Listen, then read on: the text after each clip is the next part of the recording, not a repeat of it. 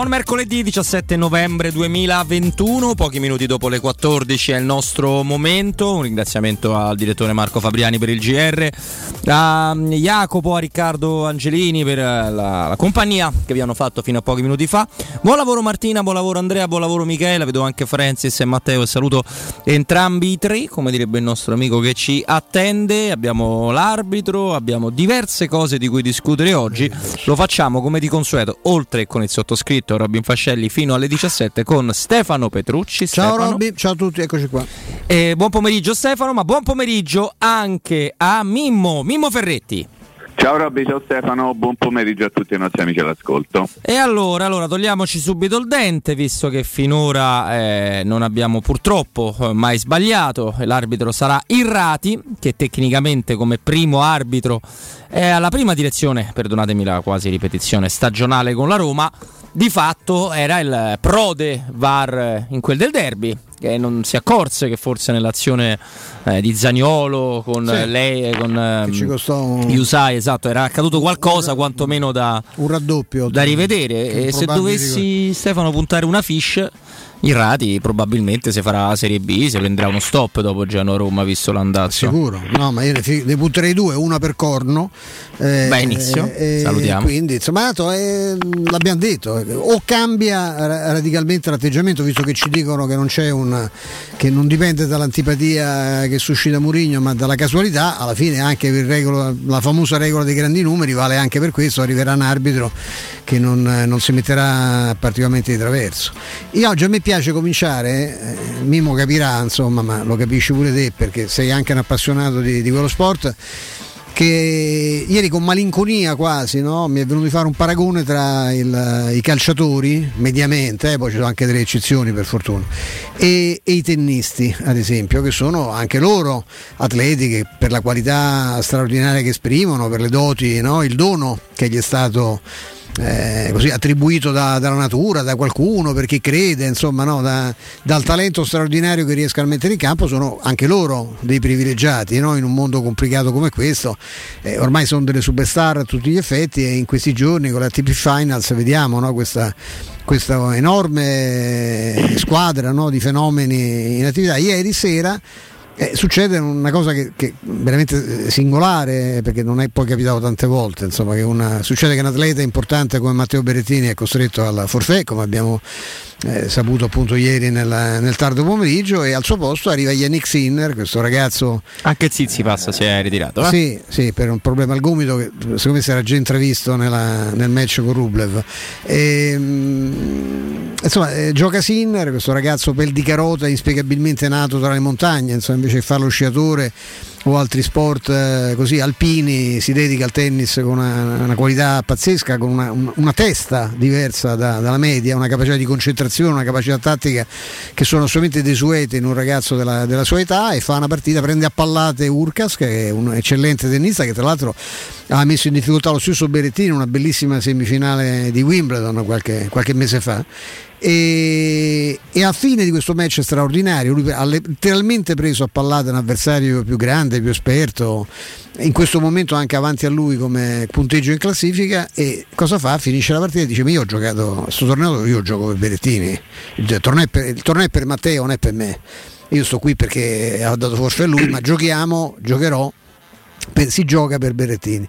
E ho fatto il paragone so, quanti sono noi sì per carità mi ricordo le manifestazioni di grande solidarietà nei confronti di Spinazzola dopo l'infortunio anche perché insomma la squadra era consapevole di, che, di quanto avesse contribuito questo, questo ragazzo no, alle, alle, fortune della, dell'Italia di Mancini agli europei però mediamente insomma, c- c'è questo rapporto non soltanto tra i compagni di squadra perché è anche legittimo a parte che ricordo anche tennisti della stessa nazionalità che si odiavano ma insomma è anche legittimo che tra compagni di squadra c'è una Coppa Davis molto importante di, nella quale speriamo di rivedere all'opera Matteo ovviamente ma mh, c'è il rapporto che c'è con gli avversari. Cioè a me ha colpito quasi quanto le parole di, di Sinner l'altro giorno ha, colpito la faccia e l'applauso di, di Zverev quando Matteo si è ritirato piangendo, cioè era, era, commosso qua, quasi quanto il, questo ragazzo costretto, questo gigante costretto a, a, a ritirarsi. Ed è mondo, mi sembra un mondo diverso, anche quello è diverso ed è purtroppo migliore, notevolmente migliore di quello che noi frequentiamo in maniera così diciamo maggioritaria, la, diciamo che il grosso delle nostre discussioni è, verte su un mondo che tra dirigenti, eh, tecnici, protagonisti in campo è sempre più deludente dal punto di vista della qualità. Insomma, oggi, anche oggi potremmo fare elenco, abbiamo parlato di Irrati, ma potremmo parlare anche della situazione della Salernitana, potremmo parlare di quello delle dichiarazioni ormai degli amministratori delegati della Lega. Eh, del presidente della Lega, cioè, ogni giorno sentiamo delle minchiate eh, difficilmente digeribili insomma, da parte di questi signori che hanno contribuito largamente a, a costruire questo non modello di sport e che continuano comunque a gestirlo con i risultati che vediamo, che si riflettono anche per certi versi sull'andamento della nazionale per, per il quale l'unico responsabile sembrerebbe essere Mancini, sembra che tutto quello che succede è soltanto colpa del CT, in realtà il movimento calcistico è quello ed è un movimento calcistico molto più vicino a Italia-Svizzera, Italia-Irlanda del Nord che non al titolo europeo che abbiamo, che abbiamo vinto, quella è l'eccezione, la regola e da tanto tempo a questa parte è esattamente quella, il calcio di Grevina, è il calcio se vogliamo a livello internazionale anche degli Infantino, ma il calcio purtroppo anche di De Siervo, il calcio di D'Alpino, ne abbiamo parlato tanto, voi andate a riprendere le ultime dichiarazioni, sembrano veramente l'orchestra del Titanic, cioè c'è nave che affonda e loro continuano a tutelare i propri squalli di interessi loro e di chi li paga, cioè della, della, quella che è a tutti gli effetti la confindustria del, del mondo dello sport. E più ti affacci da altre parti, non voglio arrivare alla poesia inarrivabile del rugby, che è uno sport che non mi affascina per, dal punto di vista tecnico, perché trovo che il divario che ci sia tra le squadre, tra le scuole rugbistiche è troppo, è troppo grande per, per, appassionarmi, ma parlo di, di anche, appunto, anche, anche, il tennis sta, sta, molto più, sta molto più avanti, in un paese dove abbiamo parlamentari che si preoccupano delle calze a rete eh, dei Maneskin, dei Maneskin dei, di, dei Maneskin, eh, Damiano. Eh, di un ragazzo che forse l'unica cosa che, che dovrebbe, a cui dovrebbe ispirarsi quel parlamentare è, alla, è, al fascino di questo ragazzo che non, non, c'è, non, c'è, donna al mondo che non trovi affascinante, lui ha trovato da ridire eh, su, una, su, questa cosa, ma insomma va, va benissimo, insomma, questo è un paese dove parlano tutti, anche, anche, si può permettere anche il conduttore molto celebrato e anche molto, molto temuto di una, di una, trasmissione popolare, purtroppo aggiungo, grande come il Grande. Fratello, di esprimere dei giudizi sul... parlando poi in, con un plurale maiestatis inquietante di un'avversione nei confronti di, eh, dell'aborto che è una legge dello Stato, va ricordato da tanti anni, dal 78 c'è stata una legge, ci sono stati anche dei tentativi di referendum abrogativo che hanno fatto la stessa fine dell'aborto, sono stati abortiti anche quelli e, e, ho visto anche dei politici dargli ragione perché c'è la libertà di pensiero, ma la libertà di pensiero io credo che non dovrebbe andare contro le leggi di uno Stato, tra l'altro democraticamente affermate dalla gente, come non dovrebbero, andare, non dovrebbero anche prevedere lo sdoganamento di movimenti politici, visto che così parliamo del discorso, sono, la cui legittimità è negata dalla Costituzione. Però è, è sempre dalla stessa parte, guarda caso, arrivano questo tipo di, questa, questo tipo di input perché gli stessi che dicono appunto ma ancora parliamo di destra e di sinistra, sì sì ne parliamo finché ci sarete voi e abbiamo anche ben, ben donde di parlarne perché dobbiamo stare molto attenti. Mimo ne ha toccati davvero tanti eh, di argomenti con uno sfondo comune il nostro Stefano, non so dove ti vuoi, ti vuoi attaccare caro Mimo. Eh, io lo saprei dove, però no, magari no, lascia, non, è, non, è, da te. Quello possiamo farlo tutti non i giorni. Non è da te però, e non però, no, in questo, però, quando parliamo di giornalismo non è proprio da te, proprio nel, ecco, lo, mi permetto di dirlo io, guarda, non me è proprio da per te. me. No. no, volevo dire soltanto una cosa che mi viene da pensare che il tennis è uno sport individuale di singoli e non di squadra e forse un singolo ha meno paura di mostrare i propri sentimenti ha meno paura di mostrarsi amico di un avversario o di un rivale che magari talvolta può giocare con lui in una competizione nazionale. Ho il terrore nel pensare che in uno sport di squadra ci sia sempre quello che abbia paura di fare o non fare una cosa per il giudizio che può avere un compagno che può essere un giudizio positivo o negativo. In realtà nel tennis di questo che Stefano stava parlando, se io voglio bene a un avversario, se io odio un avversario non mi pongo il problema di farlo o di non farlo perché magari c'è qualcuno che si può risentire. E in questo senso io accolgo l'iniziativa, chiamiamola così, di Sinner come un, un atto di grande amicizia, un atto di grande affetto fra due che fanno lo stesso mestiere, che giocano anche insieme in nazionale, ma che spesso e volentieri si trovano avversari che danno il massimo per potersi battere. In fondo e qui non è che vorrei chiamare in causa il signor De Coubertin, però lo sport è questo, cioè lo sport è battersi contro un avversario, considerarlo sempre un avversario e non un nemico e forse, e forse il valore dello sport sia andato perso perché oggi l'avversario non viene considerato né un, né un nemico né qualcuno da da gettare a terra, ma semplicemente qualcuno che ti può impedire di fare più soldi di quanti possa farne lui. C'è sempre comunque un, un aspetto economico che ci riporta alla realtà, il discorso legato alla Lega, legato a questo Confindustria del calcio, come è stata definita in maniera corretta, dove c'è l'ambizione di poter fare più soldi possibile, dimenticandoci talvolta proprio delle regole basi, ma non soltanto dello sport, ma anche della vita, dove, dove tessere l'odio di un avversario non può essere considerato un, un atto di, di, di, superficialità, neppure un atto di eh, ammissione di, di, come posso dire, essere un calciatore, un tennista o un pugile inferiore. Io le scene più belle, e qui Stefano potrà testimoniarlo, fra avversari l'ho viste alla fine dei match di pugilato. Sì. Due persone, due ragazzi che si danno un mare di botte, ma appena sono all'ultimo gong si abbracciano come se fossero stati fino a quel momento a discutere di, di calcio, di, di, auto di Formula 1 di, oppure a raccontarsi le cose della vita. Quello dovrebbe essere il valore dello sport, però lo sport oggi non è più sport.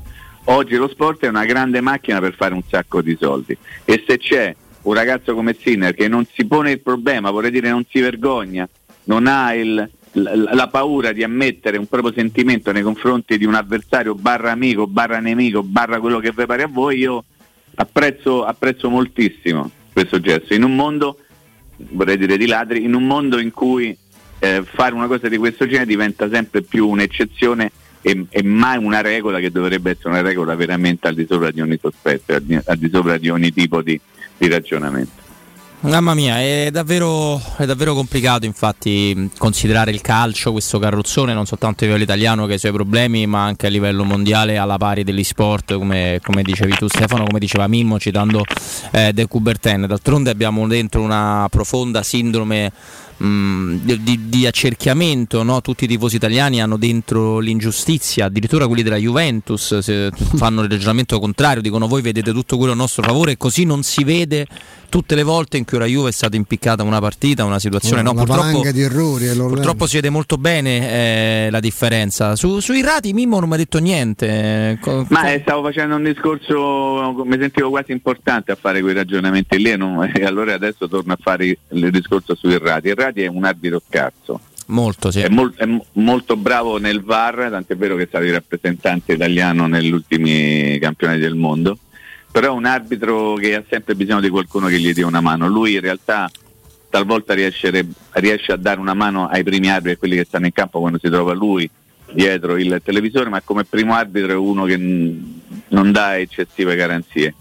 È facile dire che non mi preoccupo di Radi e lo dico semplicemente perché io mi preoccupo di tutti gli arbitri italiani. Eh, avevamo avuto un, un, un grande, perlomeno io ho preso un grande abbaglio sul conto di Aureliano semplicemente per il fatto che era stato detto che insomma Aureliano è uno dei, dei no, faccio fatica a dire migliori, uno dei meno peggio de, degli ultimi tempi. Poi l'abbiamo visto in azione a Venezia, abbiamo capito che il, il meno peggio è forse il più scarso di tutti.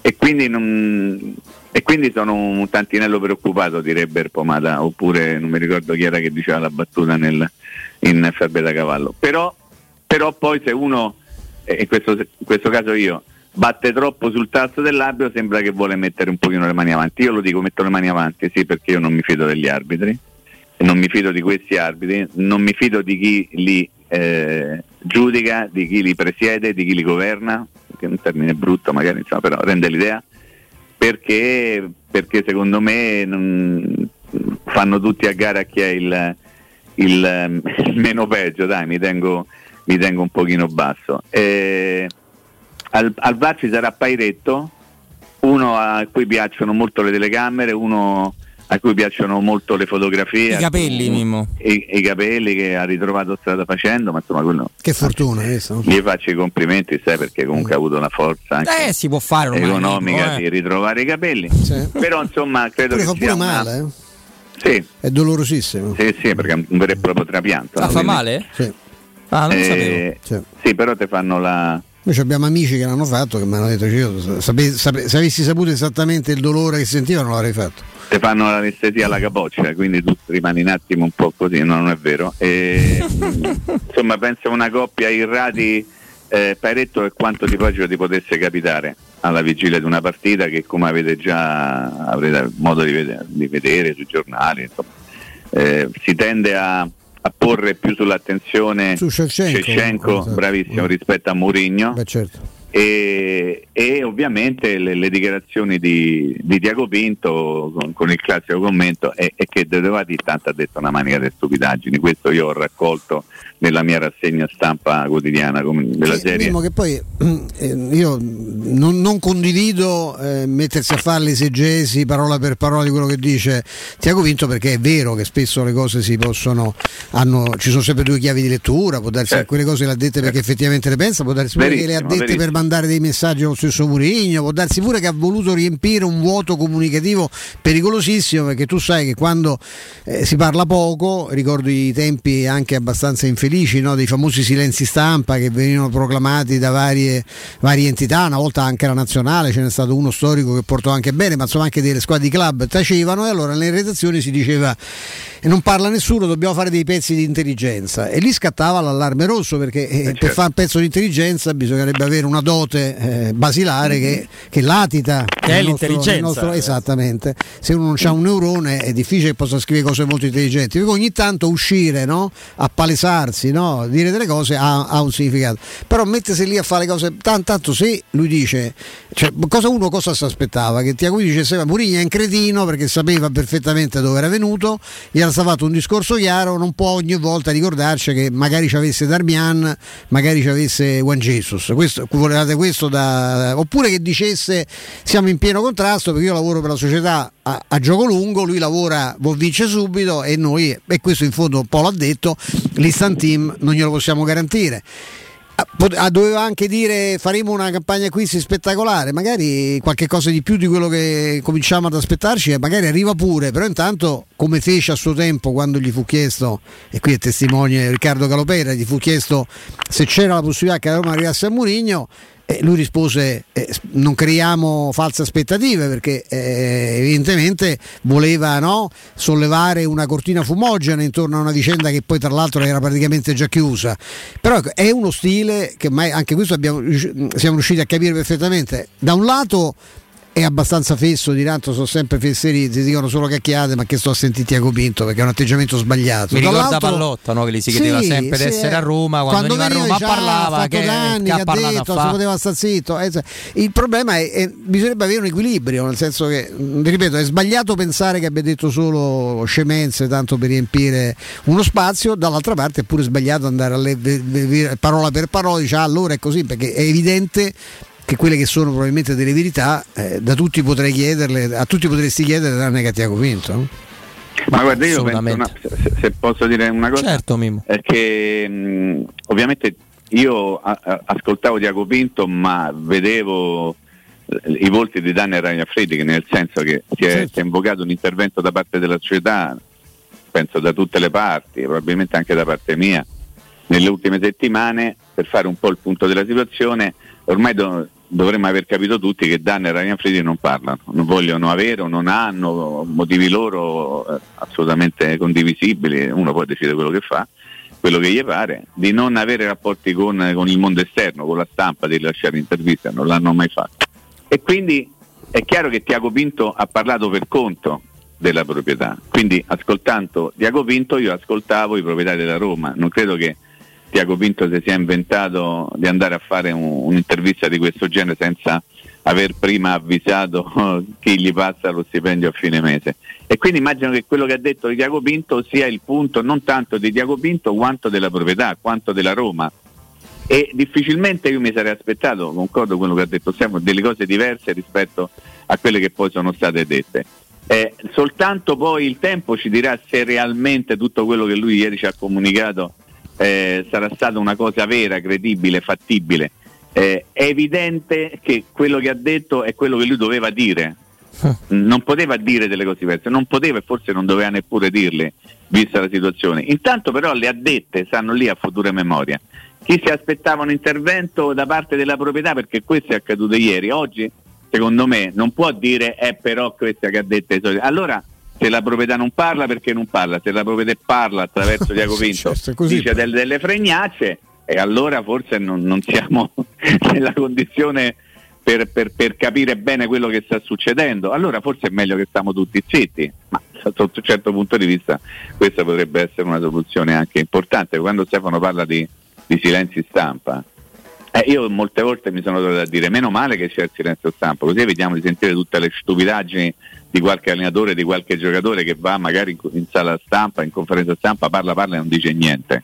Meglio che stanno zitti piuttosto che parlare e non dire niente, fare una sorta di silenzio stampa parlato. Poi eh, scattava l'allarme rosso, come ha raccontato Stefano, che è una cosa assolutamente vera, bisogna fare dei pezzi eh, intelligenti, bisogna fare dei pezzi con un obiettivo. Questo sì, molto più facile, che ne so, prendere due virgolette, buttarle là, eh, analizzarle da 0 a 100, eh, da capo a piedi, trovare il, il, il, la cosa negativa. Io stamattina parlo di rassegna stampa, eh, perché io leggo con attenzione tutti i giornali e ho trovato che per l'ennesima volta c'è un tentativo di mm, ah sì però, ah sì però, ah sì però, questo è il momento della sì però nei confronti della Roma.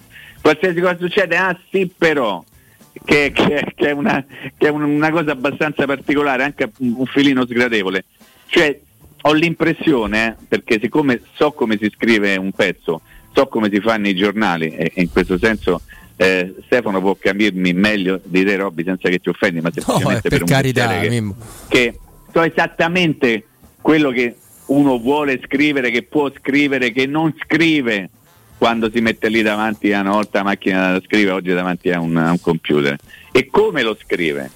Alla sì però il tono della voce è chiaramente indicativo. Ah sì, però questo mo io lo faccio vedere io. Una volta in gergo si diceva oggi mettiamo lo speciale tortore, eh, la testatina, no? Speciale tortore, per cui qualsiasi cosa, boom! Che, che, veniva tu andava torturata, diciamo così, poi c'è il verbo torturare. In realtà io trovo che sia un modo di fare piuttosto antico che poi non ti porta a niente. È come quando una volta, e chiudo, eh, c'erano gli inviati che andavano a vedere le partite non c'era la diretta televisiva e uno poteva raccontare quello che gli pareva, tranne poteva cambiare il risultato finale perché quello era, però poteva raccontare di una partita che non si era mai giocata, oggi no, oggi mi dispiace.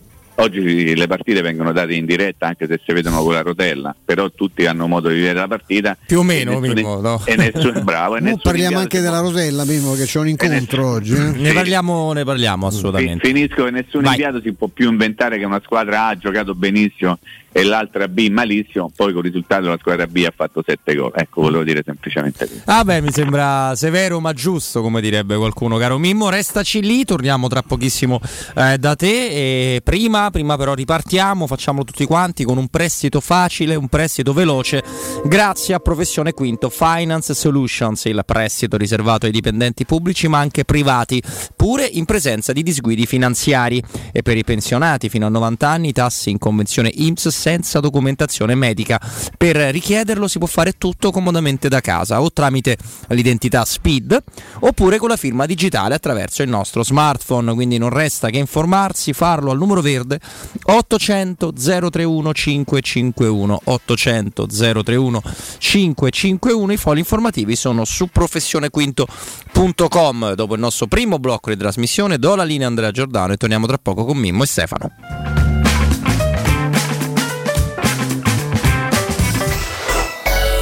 pubblicità. Il commento sulle partite della AS Roma è presentato da Arte Arredamenti. I negozi Arte Arredamenti li trovi in via di Torrevecchia 1035, in viale dei Colli Portuensi 500 e in via Maiorana 154. UM24 buongiorno, come possiamo aiutarla? Cercavo proprio voi. Devo vendere casa. È vero che voi acquistate direttamente? Vorrei evitare perdite di tempo, proposte vincolate a un mutuo. Ha chiamato le persone giuste. La UM24 non è una semplice agenzia, può comprare direttamente. Fissiamo subito l'appuntamento. Allora, mi dica quando è libero. È disponibile Devi vendere casa bene o in fretta? UM24 e trovi subito l'acquirente per il tuo immobile. Per info um24.it e 06 87 18 12 12. Il vetro costituisce il 90% circa di un infisso e allora perché non sfruttarlo al 100%? Secur Metra presenta le nuove finestre con profili minimal e vetro extra chiaro che ti dona più luminosità e visibilità rispetto al tradizionale vetro standard e grazie al decreto rilancio puoi avere i tuoi nuovi infissi con l'eco bonus fino al 110%. Secur Metra, informati al numero verde 800 001 625. Ma allora è vero che quello natalizio è un periodo magico. Perché?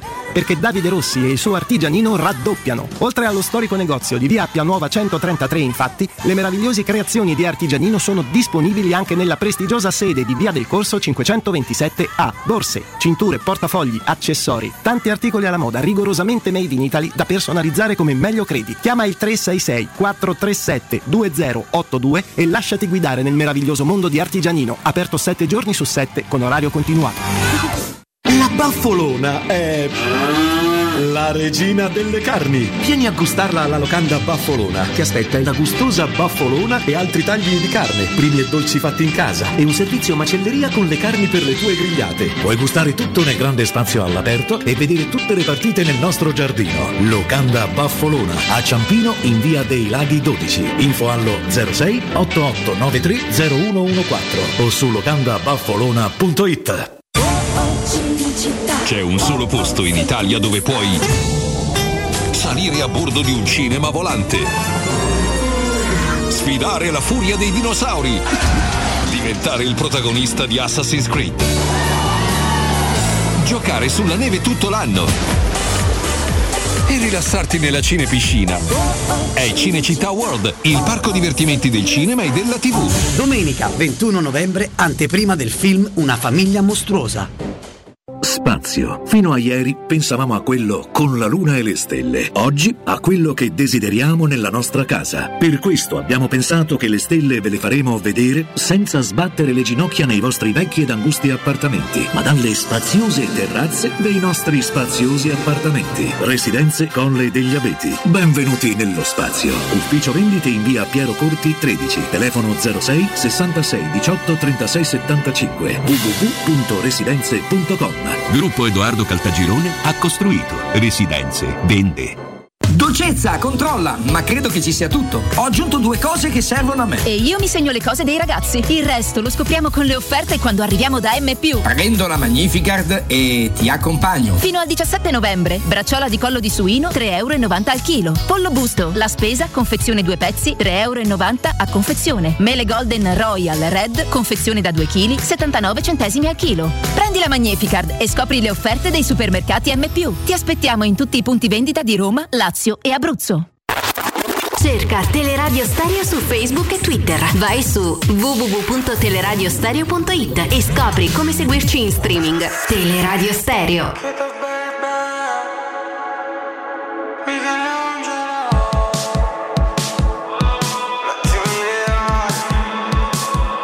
Se solo i baci belli, ti bacio il culo Ed è così morbido un tocco di fuoco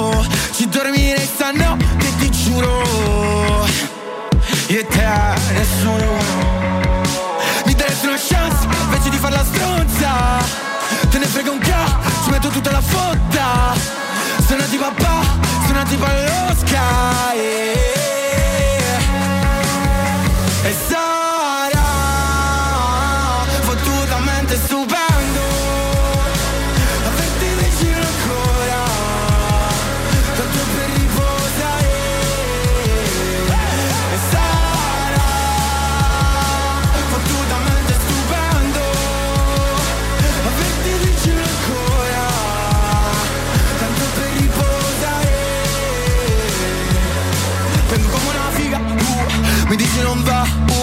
non c'è via di uscita, uh, il cervello lo sa, uh, sembra una partita, uh, e dimmi Condividevamo con Stefano fuori onda una certa non avversione, però poco fascino nei confronti dello sport che adesso va più di tutti. Sì, che- caro Mimmo. Caro Mimmo, che è il padel, poi anche per motivi di anzianità, anche del sottoscritto, tutti quei cambi di direzioni, anche no, superati i 40 Io anni. ho provato, ma devo dire che la- non, non- è non fa assolutamente per me, ma proprio non mi, non mi affascina proprio la proprio la- la- la- la- la- il gioco in sé, questa cosa della rimbalzella, la palla che si La rimbalzella ci urta un pochino. Io vengo da una scuola proprio di tennis, non, per me Io in, ass- io in assoluto non amo le cose che vanno di moda. Io credo che il padre vada molto di moda. No, e, molto di moda, no, ma e di conseguenza non, non fa per me. Cioè, Quanto sei esclusivo, Mimmo. no, no, è che sembra che se non giochi a padre non vali una lira. Sembra che se quando c'è le regate lì de, de azzurra, tutti a una vela, volta o e Che poi è vero, vela, se- che molti vanno a vela, a vela, sì. in un altro senso. sì. Ah. Esattamente, non vale una lira. E se ci stanno i, i mondiali dei Carli che non pari dei Carli non vale una lira. Se, se ci sono dei temi che attirano l'attenzione nazionale e tu non ne parli in vale una lira, io preferisco non vale una lira e sto, sto nel mio. Cioè, il padel mi sembra un- una, una grande voglia, eh, se voi ci fate caso, tranne coloro che lo fanno per, eh, per attività agonistica, ma c'è- agonistica in Ci sono anche senso- fenomeni, eh, per carità. Assolutamente sì, lo fanno proprio per sport professionistico. Tutti gli altri sono una serie di panzoni infiniti che stanno lì e cercano di sentirsi giovani, poi ad esempio viene raccontato da molti specialisti dell'ortopedia che loro veramente è come quando un carrozziere se sente una frenata no? E, e tu non senti il botto tu che cosa fai? Tu dici ah meno male il carrozziere fa peccato non so se mi spiego e, Sì, e sì. e l'ortopedico, l'ortopedico ogni volta che ti fa male qualcuno a padel si sfrega le mani perché è altro che ci porti Un nostro amico comune, più amico tuo che mio, eh, beh, recentemente vedo, speriamo che dura perché ecco appunto. Lo diceva come battuta perché insomma fa, quello fa il primario non, è che, non è che campa su quelli che si fanno male giocando a paddle, Esatto, però la esatto, battuta però era quella. eh. danno una bella mano Come guarda, tu ti ricorderai quando è nata la, la mania del jogging, io proprio parlando con, una- con un medico allora famoso, e questo mi dice tu non hai idea di quello che succede, perché eh, si- si- intanto ci si dimentica che queste sono città inquinate, qui andare a correre in mezzo alle macchine non è che sano perché respiri tutta la monnezza che c'è in giro. E poi oltretutto non è che fai che stai magari corri su- tratti di asfalto, tratti di, di- di- di marciapiedi, eccetera, non è perché non è che quando è cominciata sta mania, ti ricordi che se non andavi a Ah, correre quelli eri in cretino? Eh, eri in cretino. Eh, ma cioè Ma vai nei parchi a correre, no? Eh, sotto casa non è, la, non è la stessa cosa perché se corri sul Poi dopo quando è morto per infarto l'inventore del jogging mentre faceva il jogging, qualcuno ha capito che forse Era il caso di- di cambiare attività, comunque, di certo. rivedere un attimo le cose e rifarlo con un po' più de, de- de capoccia. Insomma, comunque non mi piacciono le mode, credo che si sia capito, però non frega niente a nessuno. Ma no, io su questo devo dire sono esattamente come te. Mimmo, però aspettaci perché adesso facciamo una cosa bella, facciamo una cosa molto importante, ce ne andiamo a Spazio Verde a Terni dove c'è una meraviglia assoluta e lo facciamo con l'amico Marco collegato con noi. Marco, ben trovato. Ciao Roberto, ben, ben trovato a te e e tutti i radioascoltatori. Assolutamente Marco, siamo ben contenti di, di- di ospitarti, di, di averti e ci racconti questo evento meraviglioso, il villaggio di Babbo Natale, spazio verde a Terni, Terni da, da Roma ci vuole veramente poco, ci sono tante possibilità di andarci, dalla classica Flaminia ad altre, ad altre eventuali autostrade, quindi è molto molto semplice arrivare a Terni, è vicino, però a noi quello che interessa con te Marco è entrare virtualmente con le tue parole, col tuo racconto dentro Spazio Verde, dentro il villaggio di Babbo Natale. Mi sembra che avete fatto le cose davvero in grande ancora un'altra volta, visto che non è certa la prima edizione questa qui Marco. Assolutamente, guarda, siamo arrivati alla ventunesima edizione, quindi sono veramente tanti anni e in tutti questi anni c'è stata sempre un'escalation sia dal punto di vista organizzativo, quindi di, di addobbi eccetera, ma anche dal punto di vista degli spazi. Considera che quest'anno abbiamo dedicato oltre 3.000 metri quadrati di, eh, di spazio proprio al Natale, a questo villaggio, quindi mh, parliamo di un mercatino al coperto che sicuramente è il più grande del centro Italia. Eh, io provo a, a descrivere un pochino, ma sicuramente non ci riuscirò perché veramente bisogna vedere per credere, eh, sembra una fase faccia ma è così, e, però devo dire che insomma, è una cosa molto bella. Eh, questo mercatino, questo villaggio di Babbo Natale, tra- anzi che forse è meglio chiamarlo così, è, costituito da varie stanze e ehm, diciamo in questo percorso eh, ogni stanza è diciamo, una cosa a sé, quindi ha- ha- è stata divisa per colori, eh, con delle scenografie ehm, e quindi ecco, è, è un percorso bellissimo, immaginario, anche no, di fantasia nel Natale, nel mondo del Natale. Assolutamente. Trovate di tutto. no, mi piaceva, mi piaceva Marco, oltre insomma a capire che, che, i nostri amici la cosa migliore che devono fare è venirvi assolutamente a trovare e scoprire, proprio testare con mano, come si dice in questi casi, le 12 ambientazioni natalizie, gli addobbi di tutti i tipi. Però mi piaceva anche questa cosa dei Christmas designer che sono a disposizione sì. dei clienti, no? Certo. Che, che vuol dire questo? Io vi vengo a trovare voglio delle luminarie, voglio dei presepi, delle cose meravigliose, mi aiutano di fatto, no? Ma soprattutto vuoi fare un addobbo particolare nella tua casa oppure nel negozio, perché noi facciamo anche vetrine di negozi, eccetera, e avete a disposizione eh, appunto il nostro personale, queste Christmas designer che vi aiutano, vi guidano a, a, a creare un addobbo unico e particolare. Quindi siamo disponibilissimi. Esattamente, e... c'è anche questa possibilità. Esatto, esatto. E poi trovate veramente oltre 50.000 articoli provenienti un po' da tutto il mondo e di tutti i prezzi, diciamo si parte dai pochi centesimi fino ad arrivare a quello che uno vuole e vale la pena ecco, appunto, fare questa oretta di, di, di, strada che ci divide da, da, Roma per rendersi conto che è una cosa bella da, da vedere. Io ricordo Marco, prima di dare qualche coordinata, che ovviamente c'è un ingresso con parcheggio, entrambi assolutamente gratuiti, c'è un ampio bar all'interno, quindi la possibilità di rinfrescarsi, esatto. di, di, di, avere una, no? di, avere una, pausa da, dalle varie luminarie, dai vari presepi, dalle varie cose meravigliose. E poi ricordo anche che c'è il presepe storico riflesso, l'unico, il più grande di tutta Italia, quindi anche questo discorso di ulteriore di, di attrazione. Però, caro Marco, diamo delle coordinate ai nostri amici per venirvi a trovare, dai. Sì, eh, allora noi siamo praticamente a 15 minuti dall'uscita di Orte e quindi per chi proviene da Roma si, si esce ad Orte, direzione Terni, eh, dopo 15 km c'è eh, questa uscita che indica Flaminia zone industriali, noi siamo proprio attaccati a questa uscita. In un attimo si arriva, ma poi con Google Maps si fa tranquillamente. E siamo aperti tutti i giorni, ehm, il sabato e la domenica orario continuato 9, 19 30. Assolutamente, allora eh, vado a ricordare un pochino di cose, sabato e domenica orario continuato dalle 9 alle 19.30, si può andare anche gli altri giorni, potete portare i vostri bambini, potete andare da adulti, io sono matto, preliminare, vi verrò sicuramente a trovare, l'appuntamento è appunto a Terni, strada di Maratta Bassa 91, in realtà è vicinissima all'uscita Flaminia, zona industriale, come diceva Marco, ulteriori informazioni le reperite allo 0744 24 81 05 oppure se vi viene più comodo comodo su internet www.spazioverdeterni.com dove avete ulteriori dettagli, ulteriori eh, cose belle da scoprire, ma la cosa più importante è andare a Terni, andare in, al villaggio di Babbo Natale da Spazio Verde e davvero innamorarsi di tutto quello che offre come opportunità. Marco, è stato un piacere, grazie mille. È stato un piacere per me e una buona giornata a te e a tutti coloro che ci hanno ascoltato. Grazie davvero. Teleradio Stereo 927 Bene, bene, bene, ci porteremo i nostri bambini Sicuro. dal villaggio di Babbo Natale, certo, naturalmente. Certo. E Mimmo? Eccolo, io ci porto Gualtierino.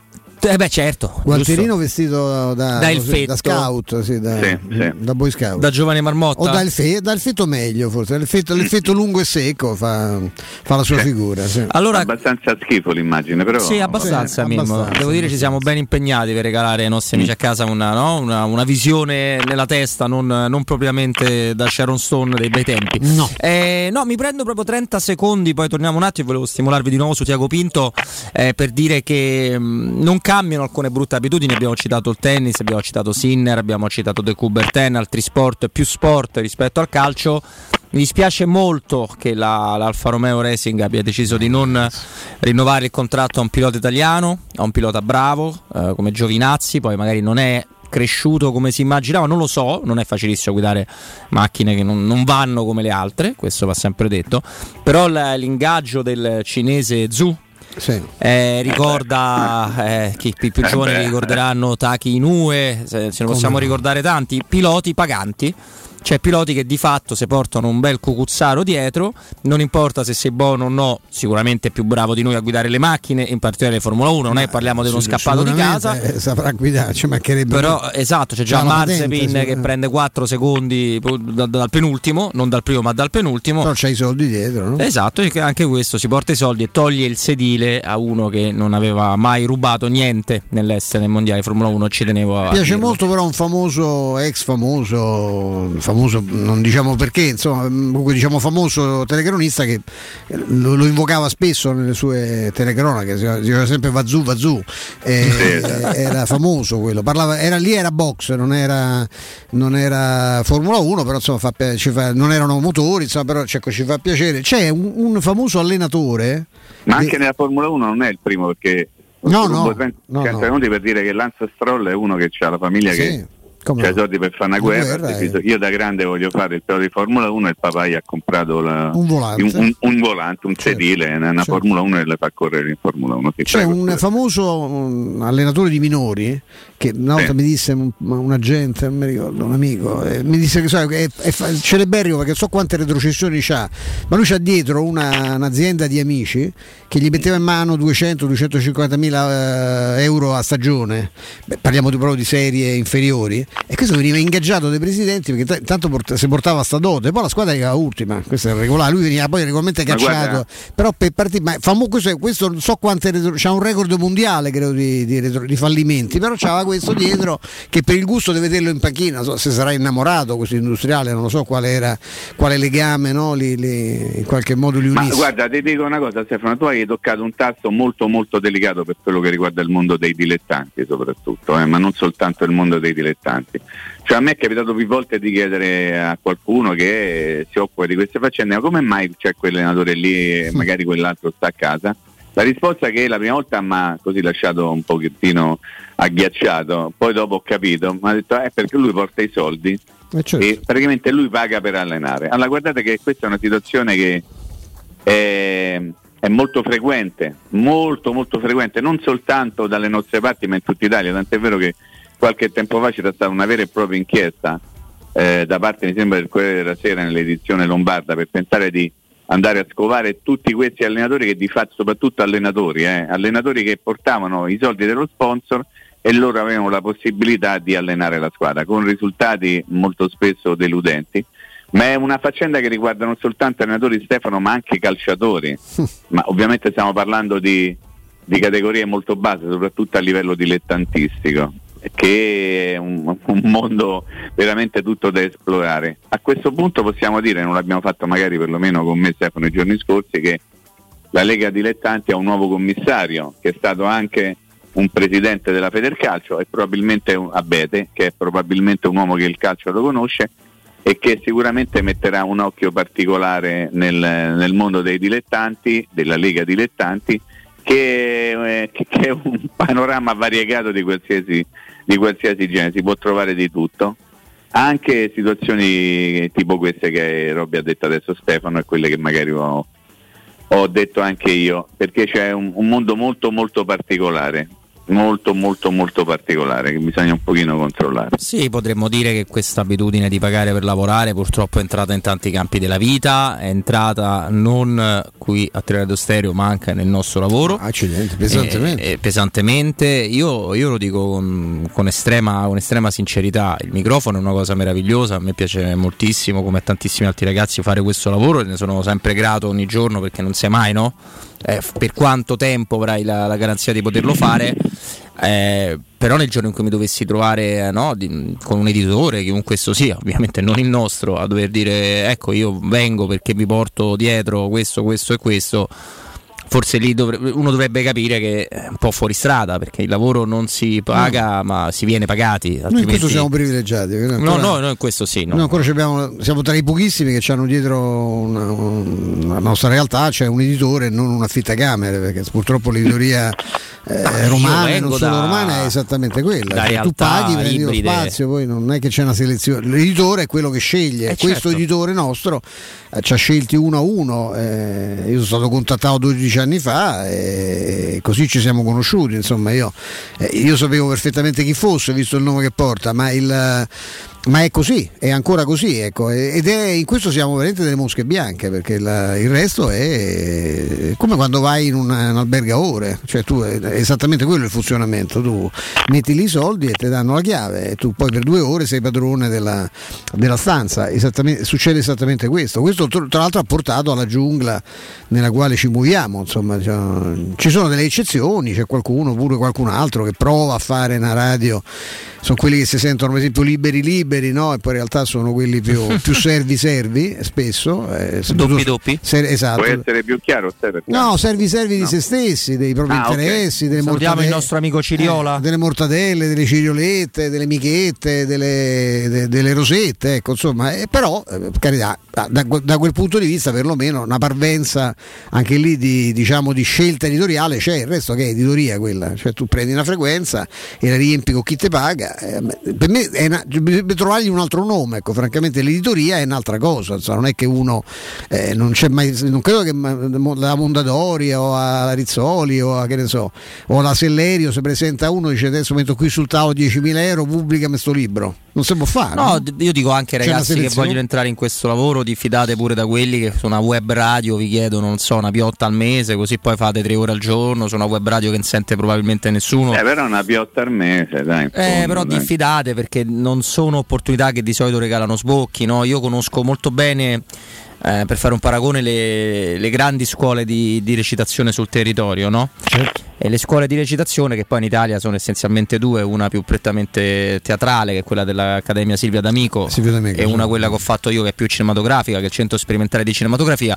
Tu li centri dopo selezioni durissime. Poi questo non vuol dire che tu sia magari meglio di uno scartato, perché poi dipende dalla commissione, ah, dipende, da, giudica, certo. dipende poi da come ti presenti al famoso provino finale. Magari sei bravissimo, ma quel giorno ti si incastrano tutte le parole, ti si mischiano in bocca e quindi viene un pochino male. Però, bene o male, si entra attraverso una selezione e, e tu paghi quelle scuole col sistema universitario, no? in base alla fascia di reddito, assolutamente in maniera chiara, cristallina. Ne conosco altre, perché ho amici che ci hanno collaborato tipo Bancomat, dove tu leggi 500 nomi altisonanti, cioè non 50, 500 da grande direttore di fotografia al grande regista, che vi costano 8-10 mila euro l'anno farle, eh, dove in realtà vi prendono in giro, cioè ve lo dico tranquillamente, viene una volta il regista di turno perché prende il gettone, il famoso vi fa una bella lezione di tre ore e poi non lo rivedete più, lo rivedete dopo sei mesi e que- questo tipo di scuole qua non vi danno una formazione, non vi danno niente.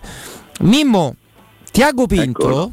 Tiago Pinto. Dice però anche uno, tra le varie cose che deve dire, che vanno dette, che ovviamente eh. l'ha fatto capire Stefano prima, non è che lui poteva andare là e dire no no, io Mourinho ci odiamo e io lavoro solo eh. per i Fritkin che non vogliono comprarli i giocatori che vuole lui. Quindi tutto molto standard, tutto molto normale. Però c'è la parte secondo, che a me è piaciuta di più, quella, beh, comunque considerate che un allenatore della caratura di Mourinho non si accontenta neanche, no? neanche se uno dovesse fare il famoso super mega instant esatto. team. E eh, questo secondo me va sempre ricordato, Mimmo, perché... Sì, va sempre ricordato. Eh, cioè, Mourinho è questo anche quando nel Chelsea li, li, li mischiavano tutti quelli che aveva Shevchenko, per dirne uno.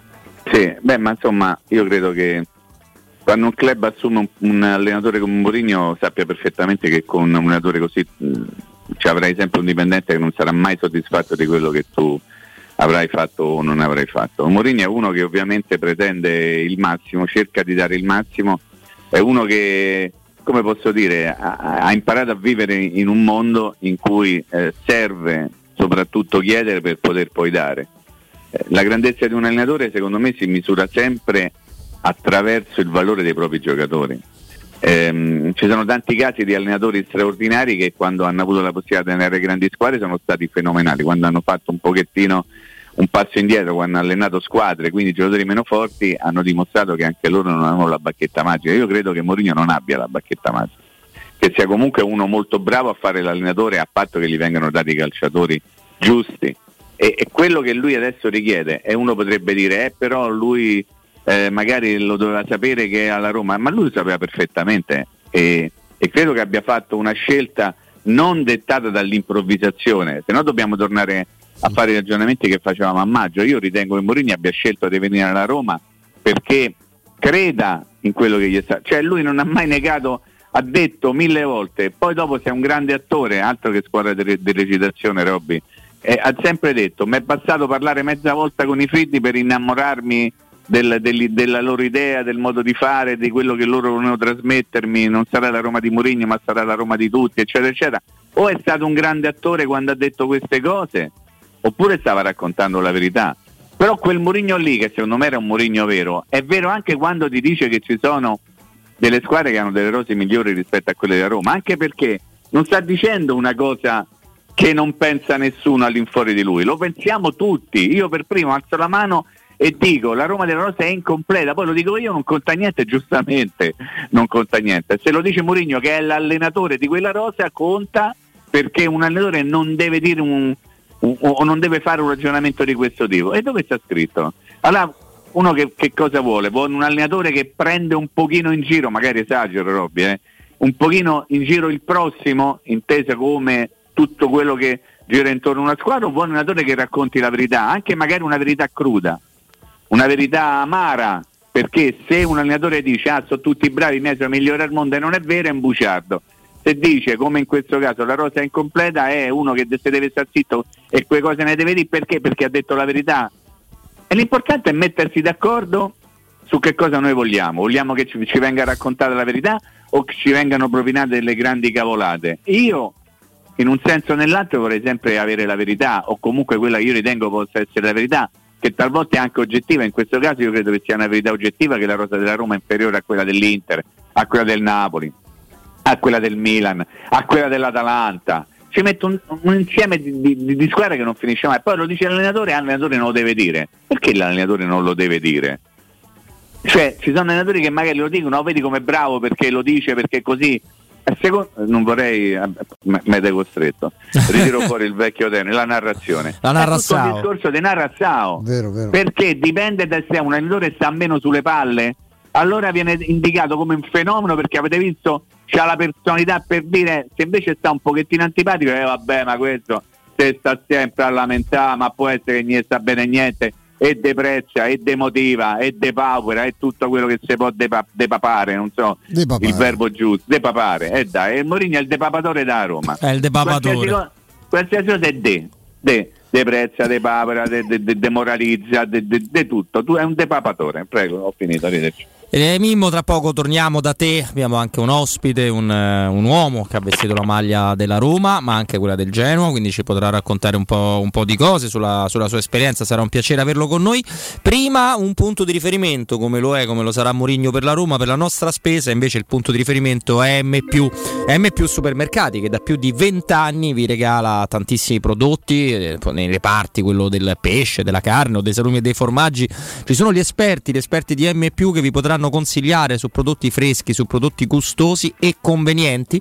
Poi nei supermercati M c'è il- la linea verde, che sono semplicemente i prodotti biologici con piatti pronti, sempre con la garanzia dei prezzi bassi di M. Andiamo quindi con fiducia su M trattino supermercati e cerchiamo quello più vicino a casa nostra, così troveremo anche noi qualità e risparmio. Do la linea Andrea Giordano, c'è il GR delle 15 e poi torniamo in diretta con Stefano Mimmo, il nostro ospite. Pubblicità. Allora Luca sei pronto? Sì, nonno. Bene, tirati su la manica come me. Fatto. Al mio tre mettiamoci tutta la forza, eh? Sì. Uno, due, tre! Dai una spallata all'influenza. Con il vaccino anti-influenzale riduci i rischi di complicazioni e malattie gravi. È sicuro e gratuito dai 60 anni per i bambini da 6 mesi a 6 anni e per gli adulti con patologie croniche. Informati dal tuo medico di famiglia, dal pediatra, in farmacia o vai su salutelazio.it. Voyer ciuscio? Voyer biberò? Te porto da King da Arosticino?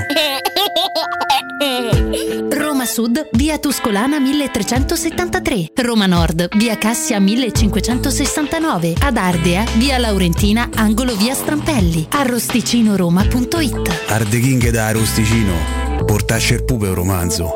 Non fallo, è criminale. Stai pensando di cambiare caldaia? Rivolgiti a LN Clima. Puoi sostituire la tua vecchia caldaia con una nuova grazie al super bonus del 65 o del 110% e gratis per te 7 anni di garanzia e crono termostato wifi e per gli amici della radio manutenzione e bollino blu della caldaia a soli 49 euro. Contatta subito LN Clima allo 06 87 13 62 58.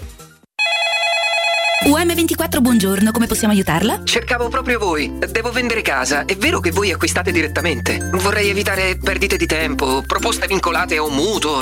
Ha chiamato le persone giuste. La UM24 non è una semplice agenzia, può comprare direttamente. Fissiamo subito l'appuntamento. Allora, mi dica quando è libero. È disponibile Devi vendere casa bene o in fretta? UM24 e trovi subito l'acquirente per il tuo immobile. Per info um24.it e 06 87 18 12 12. Vuoi un materasso di altissima qualità ai prezzi più bassi del mercato? Se lo vuoi in memory di ultima generazione o con molle indipendenti, comodo e rilassante o ancora ortopedico dal sostegno deciso, vieni direttamente in fabbrica da Artigiana Materassi, la vera qualità made in Roma, con oltre 50 modelli da provare. I nostri grandi showroom ti aspettano in via Casilina 431A con garage convenzionato a soli 10 metri e in viale Palmiro Togliatti 901 dove c'è una grande insegna gialla. Info allo 06 24 30 18 53 o su artigianamaterassi.com. Non perdere l'appuntamento con Sport e Salute su Teleradio Stereo. Tutti i martedì alle 15.50 e il sabato alle 9.40. La rubrica di informazione medico-scientifica a cura del professor Francesco Franceschi, specialista in ortopedia e traumatologia. Per informazioni 335 872 36 o francescofranceschi.it. Allora vorrei metà vasca, metà rubinetto e metà piastrella. Grazie. Da Bagni e Pavimenti trovo tutto a metà. Signora, ma cosa ha capito? A metà trova solo il prezzo. Da Bagni e Pavimenti ha subito il 50% di sconto in fattura su pavimenti, rivestimenti, rubinetterie e sanitari. Prende tutto e lo paga la metà. Approfitti del bonus. Da Bagni e Pavimenti, solo fino al 30 novembre. Vi aspettiamo a Roma in via Ruderi di Torre Nova 23. Info su bagniepavimenti.it. Ora più che mai è fondamentale vivere e lavorare in un ambiente sano e privo di sostanze nocive per la salute. Control Security Ambiente offre un'ampia gamma di depuratori professionali per purificare l'aria da virus, batteri, allergeni, polveri sottili, muffe, inquinanti gassosi e odori. Fissa un appuntamento per una consulenza personalizzata e gratuita al 328 922 6795 o vai su www.controlsecurityambiente.com. Edgar Trasporti, trasporti internazionali, spedizioni via mare, via aerea, via terra, pratiche doganali import-export, magazzino doganale, deposito IVA. Edgar Trasporti è il tuo partner strategico perché ti accompagna e ti supporta in tutto il processo di spedizione. Edgar Trasporti si trova a Commerce City dietro la nuova Fiera di Roma. Telefono 06 65 00 42 25. edgartrasporti.com Quando Roma brucia, Nerone placa le sue fiamme. Nerone, l'amaro di Roma. Un gran liquore che racchiude in sé millenni di storia, arte e civiltà. Asciutto al palato, dal gusto pieno, che regala intense sensazioni. A Roma nasce Nerone, un incendio di sapore. Teleradio Stereo. Teleradio Stereo.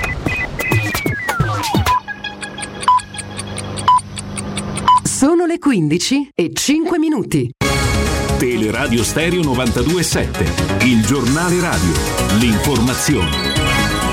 Buon pomeriggio, domani conferenza delle regioni. I governatori chiederanno al governo che le restrizioni che entrano in vigore nelle regioni con il passaggio da zona bianca a gialla e poi eventualmente ad arancione o rossa valgano solo per i non vaccinati. Come vi stiamo raccontando, questa richiesta si basa sui numeri resi noti dall'Istituto Superiore di Sanità, ma è una richiesta, ne stanno discutendo, se ne parla, è un tema di dibattito in questo momento nel nostro paese.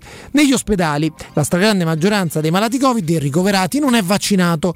Vi facciamo riascoltare in questo GR il presidente della regione Friuli Venezia Giulia, Federica, che è della Lega. Ascoltate.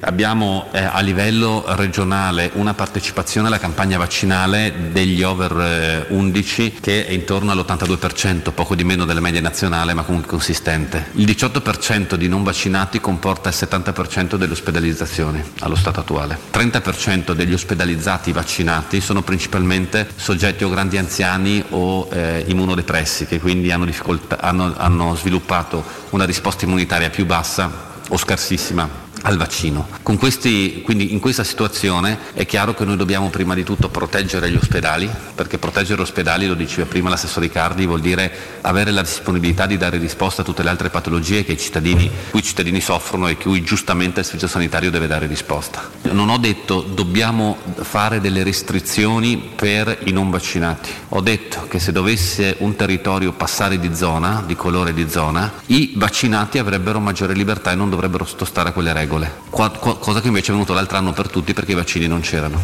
Oggi abbiamo dei vaccini che funzionano, sono efficaci. Se mi permette colgo, colgo l'occasione per rimarcare la, un passaggio fondamentale, ovvero quello di fare la terza dose. Ovviamente si sono superati i sei mesi dell'ultima vaccinazione, perché anche quello ormai ci sono evidenze scientifiche che dai sei mesi in poi abbiamo un lento, seppur importante, diminuzione della protezione. La terza dose, la, la dose booster, aiuta moltissimo a riprendere la protezione anche dal contagio. Penso in particolar modo alla, alla parte sanitaria, perché è vero che un vaccinato se eh, anche superati i sei mesi resiste ancora molto bene contro la malattia grave. Ma voi come capite il contagio di un sanitario vuol dire un sanitario che non sta male ma sta a casa e in un momento come questo avere meno personale sanitario è un dramma per il sistema sanitario. L'aumento dei contagi e degli ospedalizzati in Italia non va sottovalutato, ma va ribadito che non è minimamente paragonabile a quello di altri paesi. Per la Merkel la situazione in Germania è drammatica. Nelle ultime 24 ore 53.000 positivi in Germania e 294 morti. È tutto, buon ascolto. Il giornale radio è a cura della redazione di Teleradio Stereo. Direttore responsabile Marco Fabriani.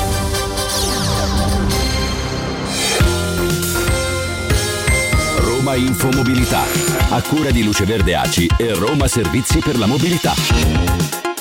Sul grande raccordo anulare chiusa la corsia tra gli svincoli per la via del mare e il Parco dei Medici in direzione Aurelia. Intanto per un incidente in via Salaria all'altezza di via Marciana Marina la circolazione sta rallentando. In via della Pineta Sacchetti traffico rallentato invece tra la Galleria Giovanni XXIII e via Francesco Marconi.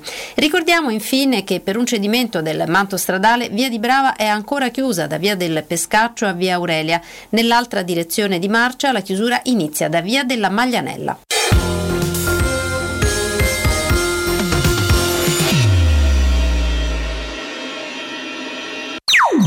Teleradio Stereo 92.7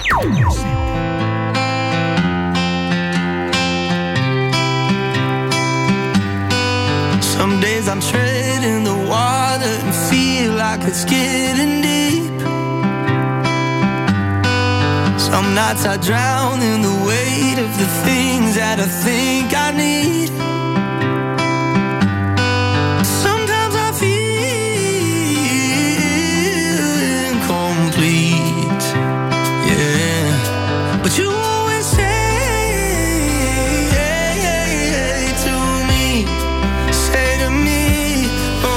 Say someday when we're older, we'll be shining like we're gold, yeah, won't we? Won't we? And someday when we're older, I'll be yours and you'll be mine, babe, happy, happy. Oh, Torniamo in diretta Teleradio Stereo 92 e 7 alle 15.10 inizia la nostra seconda ora di programmazione insieme a voi Robin Fascelli, Stefano Petrucci al mio fianco Mimmo Ferretti, Mimmo Eccoci qua. Eccolo, eccolo, il nostro, il nostro Mimmo.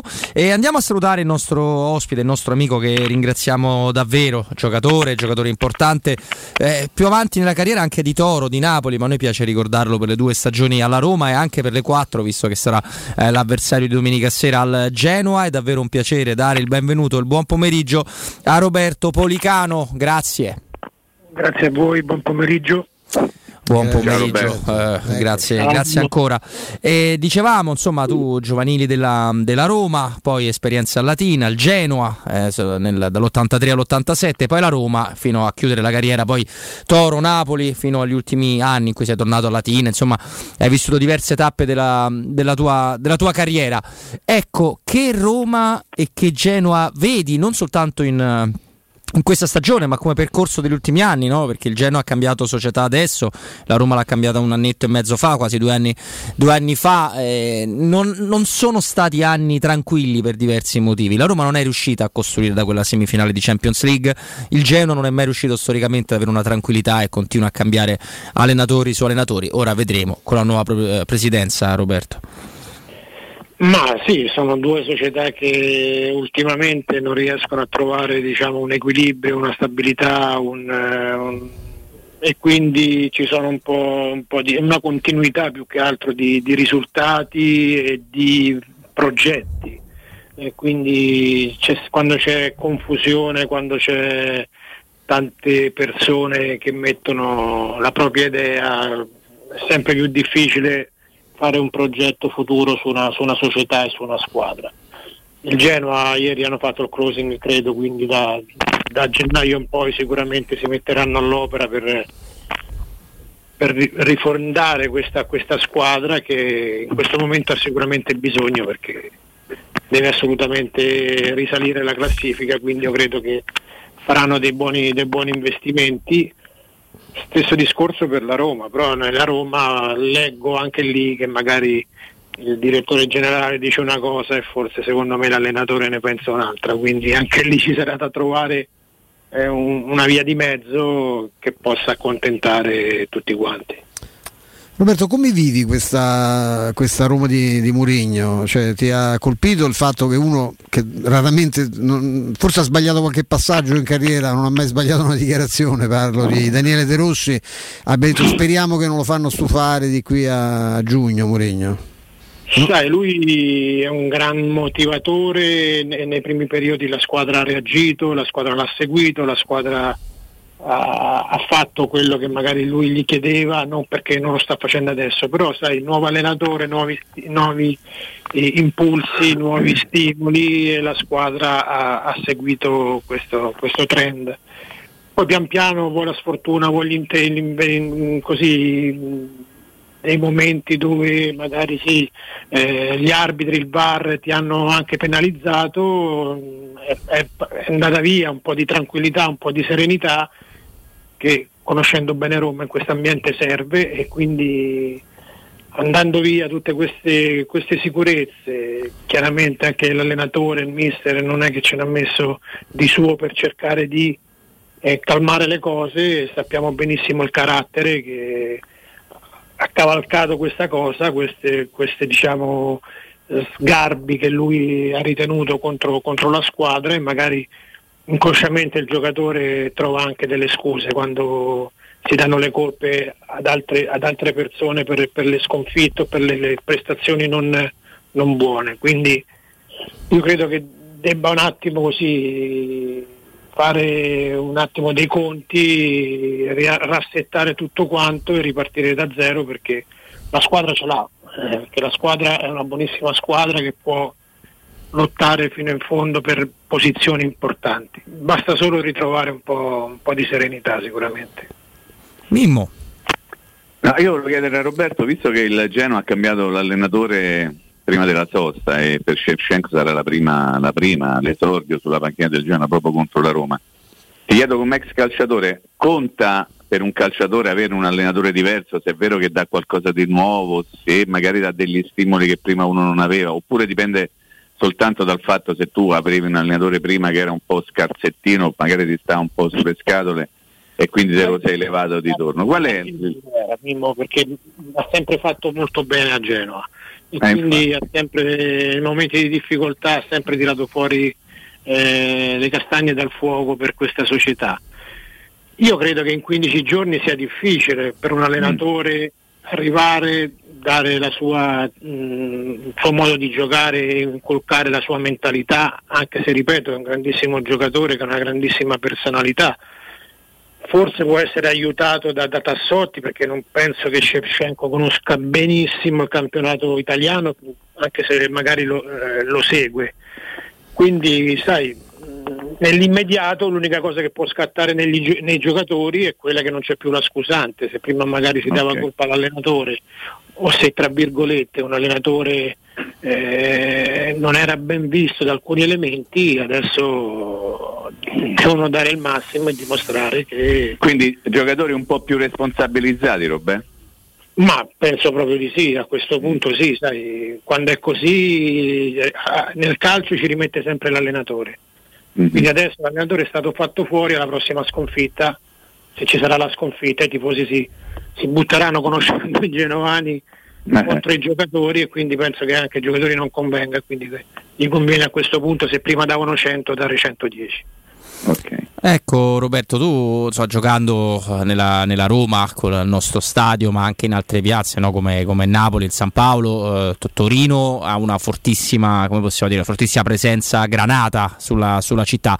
Com'è Genova, sponda Genova ovviamente con la gradinata nord, insomma nei momenti tu hai vissuto anche la Serie B eh, per- con, eh, con il Genoa. Co- com'è come tipo di piazza, come, come pressioni rispetto ad altre dove tu hai avuto la fortuna di giocare? Ma, ma io credo che mh, chiaramente quando ci sono due squadre è chiaro che eh, delle volte dipende anche dall'andamento dell'altra squadra. Io sono stato a Genova quando la Sampdoria vinceva come sempre e quindi, e quindi, sai, era, era molto più dura anche perché poi dopo abbiamo fatto tre anni, tre anni di Serie B, eh, siamo arrivati due, tre volte, due, due anni quarti, quando si passavano in quattro siamo arrivati quinti, cioè siamo sempre Beh. arrivati lì, lì, capito? Quindi sai, è un, è un po' dura, però questo non significa niente perché la curva io credo che sia una delle tifoserie più, più calde della Serie A che a fine campionato possono veramente portarti punti, punti importanti. È una curva che eh, ti sprona dal primo al novantesimo, poi chiaramente alla fine partita se le cose non vanno bene come tutti quanti ti prendi due fischi e te li porti a casa, però io credo che sia una, una- una curva che fino all'ultimo ti, ti- ti sostiene, così come quello della Roma. Io sono stato fortunato in carriera, dico la verità. Torino, Roma, Napoli e Genoa non potevo chiedere di meglio, quindi sotto quell'aspetto non, hanno- non avevo problemi, quindi credo di non aver avuto problemi perché sono tutte tifoserie che- a cui piace quel giocatore che dà, che dà tutto, forse Roma un po' meno, forse Roma è un po' quella che vorrebbe anche qualcosa di più, ma un po' più di qualità e cosa. Però io a Genova, Roma Ro- a Genova e Torino specialmente mi sono trovato bene perché poi tutti i giocatori di, di carattere, di grinta, quindi sicuramente mi sono trovato, son trovato meglio.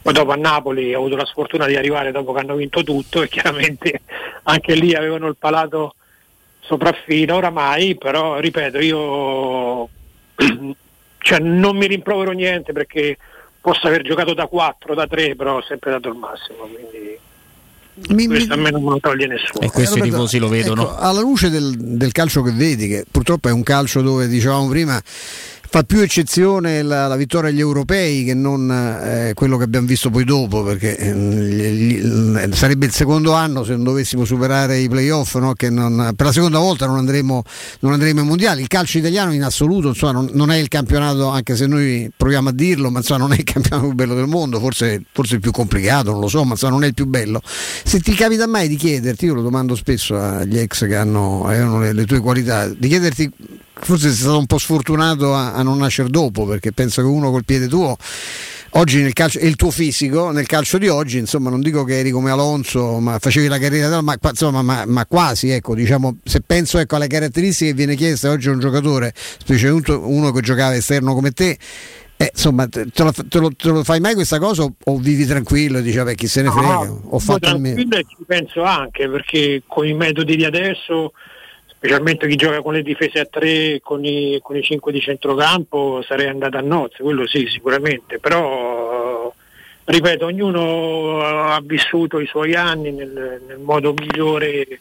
Eh, chiaramente io mi accorgo anche che c'è meno qualità rispetto a, è vero questo c'è, Ah. ah, sì, c'è qualità. io ripeto, sto lavorando a Udine, giro, vedo, ma per dire la mia Serie B che ho fatto io nell'84 a, a Genova era una categoria superiore alla Serie B di adesso, senza nulla togliere a chi gioca in Serie B adesso e alle squadre che ci sono in Serie B adesso. La stessa Serie C di, di- di 25 anni fa è equivalente alla Serie B di adesso, quindi è calato leggermente il, così, diciamo, il, livello, il livello del calcio, questo sì indubbiamente. Ah, questo lo, lo notiamo tutti quanti. Mimmo? No, volevo chiedere a Roberto un ricordo però, se, ogni tanto ripensa alla cosa più bella che, che gli è capitata con la maglia della Roma, che cosa pensi Roberto? Ma io credo, guarda, l'unica cosa, cioè no, l'unica, una delle Ah, poche cose. Vai piano, eh. eh. No, vabbè, una delle poche perché tu lo sai benissimo i due anni a Roma miei con quel Eh, tipo so. di, di situazione che c'era, ultimi anni di Viola, ultimi anni di Sì, Lidl, eh, tante cose diciamo, anche, anche simpatiche per poter magari scrivere un libro, però uno lascia stare e va avanti. Io credo che il ricordo più bello sia sicuramente il gol a Como. Il gol a Eh, me Como ricordo bene, sì. eh, mi ha dato il massimo de- della, della soddisfazione sicuramente, più di quello in, in Coppa a Norimberga, delle partite che abbiamo fatto, però io credo che quello lì a Como, è, perché veniva in un periodo dove eravamo quasi in rincorsa, eravamo in rincorsa, non quasi. Poi dopo abbiamo perso due partite in casa, se non sbaglio Inter e Sampdoria, da lì è saltato tutto, siamo arrivati lo stesso terzi, credo. Però sì, il gol di Como credo che poi la corsa con- sotto la curva lì. Ecco, ma lì tu hai avuto la voglia di stompare la rete e andare dentro direttamente in mezzo ai tifosi a Como oppure no? Io ho avuto questa sensazione che tu volevi andare, volevi proprio zompare, volevi proprio zompare la rete. Comunque sono arrivato fino alla fine. eh. hai fatto lo scatto migliore di tutta la vita tua in quella circostanza, questo lo, lo dobbiamo dire per onestà di cronaca. Uno, uno dei più riusciti, dai, diciamo. eh? Uno che, uno che c'aveva il tiro come tu doveva fare almeno 11-12 gol al campionato, invece non, eh, non sei stato fortunato però diciamo, non sotto fai questa 52, quindi se fai la media... Sì, Eh, vabbè, però eh, io beh, è che- vero, che la maglia da Roma ne devi fare di più, Roberto. Lo sai quanto Sì. ti voglio bene, però lì Ah, lui spacca sì, però tutto tu quello che dovevi situazione spaccare. che c'era, sai... È vero, me la ricordo perfettamente, me la ricordo perfettamente. Eh, se giocavi non giocavi a seconda di però va bene lo stesso non- non- Va bene lo stesso. Va bene, però dai. io ho fatto pochi gol ma vorrei vedere tanti fare dei gol con i palloni d'allora però eh. Ah, C'è pure questo, bravo. Hai Roberto. detto pure il pallone. La palla medica era Non rispetto adesso. I palloni Roberto. di allora e i tiri deviati da adesso, perché se Eh, tu certo, fai il perché conto de- erano, erano tutti autocoste. cioè, ogni volta che tiravi la botta ce l'avevi e poteva, eh, magari andava dentro era col tuo, eh, anche se c'era una deviazione. No, a parte che è più semplice adesso credo che ci siano delle- dei materiali anche nei palloni che basta che lo Diversi, tocchi la vero. prende, prende parte Non c'è, quindi non c'è dubbio. sono cose diverse però va bene così Ma sì, ma sì, va bene così. Ecco, Roberto, ai tuoi, ai tuoi tempi c'era già la- l'idea di, di- di- di vedere, di capire cos'era accaduto in un'azione, ma era molto lontano l'idea del VAR, no? E noi abbiamo notato la differenza fra il primo anno in cui è stato introdotto, in cui abbiamo visto comportamenti migliori dei calciatori, tutti molto attenti ad essere inquadrati e quindi di comportarsi in modo giusto, ma questo ce lo raccontano arbitri, eh? non è che ce lo siamo inventati noi. Al, più gli autosgambetti quello sì Esatto. Al, al casino, passami il termine, che non riguarda solo la Roma, ma riguarda un po' tutti quanti delle ultime, de- de- delle ultime giornate, degli ultimi campionati. Dove si è incartato il VAR? Come lo vedi tu il VAR? Che immagino l'avreste voluto ai vostri tempi per avere garanzia di controllo, mettiamola così. Ma guarda, io ti dico, sul fuorigioco ci può stare perché è giusto che sia così, anche se poi dopo ti incavoli perché magari per un centimetro sei in fuorigioco e ti viene annullato il gol. Quindi sul, sul fuorigioco credo che sia una tecnologia che può, che può aiutare. In alcune circostanze sui calci di rigore eh, siamo al solito discorso, perché poi dopo anche lì quando vai a rivedere l'azione è sempre una cosa soggettiva, quindi non c'è mai la certezza del, del tipo dell'intervento del giocatore. Faccio un esempio, il rigore che è stato dato eh, alla Juve contro adesso voi capite sempre la Juve, della Juve contro Guarda Lì c'è caso. un giocatore che sta intervenendo cercando di prendere una palla all'anticipa di una fra- perché se tu vai a guardare a gioco, a gioco normale sarà una frazione, un millesimo, due millesimi, una frazione centesimi di secondo, come fai tu a calcolare che poi dopo è un rigore perché la- il, il- giocatore ha colpito il piede? Ma è normale, quindi delle volte ci, do- ci sono magari dei, dei metri di, di giudizio che devono essere un po' anche, anche rivisti perché è impossibile, altrimenti non si gioca più a calcio, veramente il difensore si deve mettere le mani dietro e non può allungare la gamba, cioè, eh, diventa quasi un moncherino, quindi eh, secondo me mh, ci sono dei metri di giudizio che vanno rivisti senza dubbio, questo sì. E poi Roberto, no, tu hai fatto capire, si guarda troppo il tentativo di... Con- c'è il contatto, il contatto Sì. va pesato, va misurato. Un arbitro molto noto ai nostri microfoni ci ha detto guardate che se c'è un contrasto in area e l'arbitro parte con l'idea di dare rigore, eh, vedendo la cosa lì per rallenti o neanche più la misura di una volta, è un contatto lo trovi. Ma anche perché non è danza Cioè, se, arti- è- se parti per dare un rigore classica, lo è- trovi per forza, no? È un po' certo. la sintesi di quello che stavi dicendo tu, no? Certo, certo, certo, certo, sì. E sai, su quello diventa un po', un, po', un po' pericoloso questa cosa, perché ripeto, perché dopo dopo è sempre una cosa soggettiva. Quindi un arbitro può decidere alla fine come gli pare, perché è soggettiva anche l'intervento, capito? Quindi non è che in questo modo eh, si cerca di evitare torti, no, in questo modo rimane come prima, perché magari non lo vede prima ma lo vede dopo, quindi non è che cambia molto. Certo, eh, più o meno siamo sempre lì. Roberto Policano, grazie, grazie di cuore. Grazie a voi. Grazie Ciao Roberto, un abbraccio. Eh, fate, fate così questa Roma, voletegli bene, fate buoni articoli così almeno i ragazzi reagiscono. Grazie Ne hanno Roberto. bisogno, ne hanno bisogno. Dipendesse da noi vinceremmo due o tre scudetti l'anno. L'anno, Sì. l'anno, è vero. Eh, vabbè, perché fosse per i tifosi sì sempre sì, purtroppo dopo ci stanno le altre squadre, ci sta la Esatto, squadra. purtroppo sì. E anche gli altri arbitri. Grazie, Grazie, Roberto, buona Roberto. giornata. Ciao Mimmo, ciao, arrivederci a Ciao tutti. Roberto, un abbraccio. Grazie, grazie davvero all'ex di Toro, Napoli, ma soprattutto Roma e Genoa, Roberto Policano, che è stato ai nostri microfoni. Ci stiamo per fermare, poi viviamo l'ultimo blocco per oggi con il nostro Mimmo Ferretti, ma è sempre cosa buona e giusta andare a Via Pontina 425, perché c'è Tecno Caravan che ti permette di andare in vacanza quando vuoi, perché il camper è l'unico modo per muoversi in libertà d'estate non c'è problema, d'inverno stessa cosa, un breve weekend? Assolutamente non ci sono problemi, con il camper puoi andare in totale sicurezza dove vuoi e quando vuoi, con tutte le tue comodità e senza dover prenotare prima, poi ovviamente se vi piacciono i camping che adesso sono iper attrezzati li trovate eh, fantastici e ci andate con il vostro camper, basta che lo prendete da Tecno Caravan appunto via Pontina 425 Roma Camper nuovi, camper usati, camper a noleggio, Tecno Caravan è la concessionaria dei marchi come Laika, Cartago, Nisman Bischoff, praticamente parliamo dell'eccellenza infatti di Caravan Tecno Caravan a pochi passi dall'uscita 26 del Gra. Andateci sempre a nome di Teleradio Stereo perché oltre a un trattamento assolutamente personalizzato per voi ci sarà subito un simpatico omaggio per tutti gli ascoltatori. Pausa.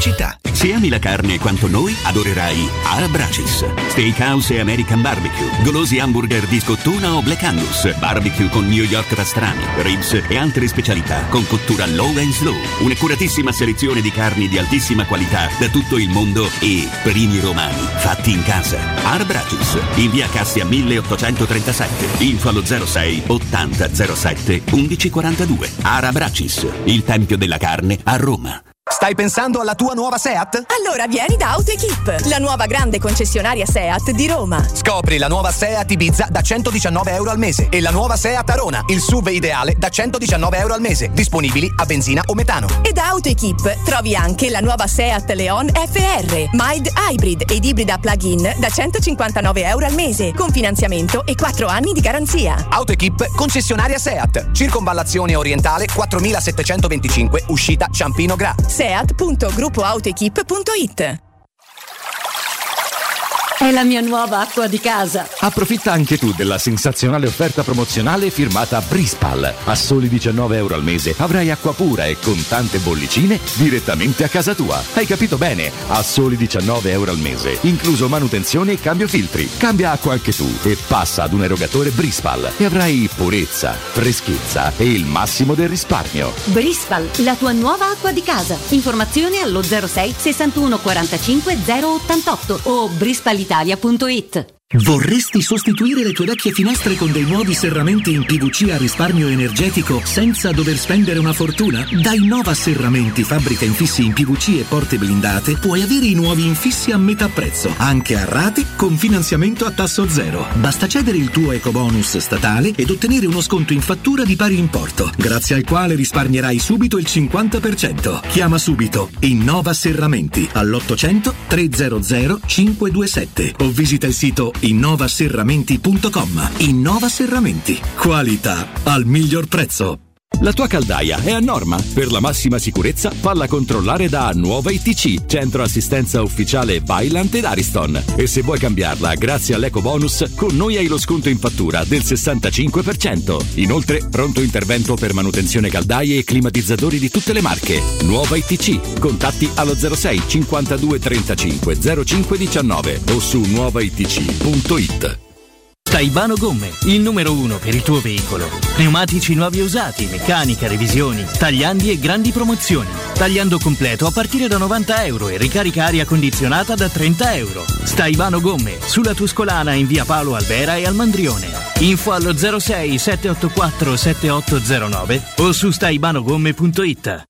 Nel centro di Ostia, in una zona commerciale ad alta percorrenza, la società SIPA dispone di negozi di varie metrature, locali liberi e disponibili da subito, adatti a qualsiasi tipo di attività, in una posizione privilegiata e centrale. La zona signorile, la collocazione commerciale e gli ampi parcheggi nei pressi rendono questo immobile un ottimo investimento. Per qualsiasi informazione rivolgetevi al 345 713 5407 e visitate il sito www.keicalt.com. SIPA SRL è una società del gruppo Edoardo Caltagirone. Le chiavi della tua nuova casa senza costi di intermediazione.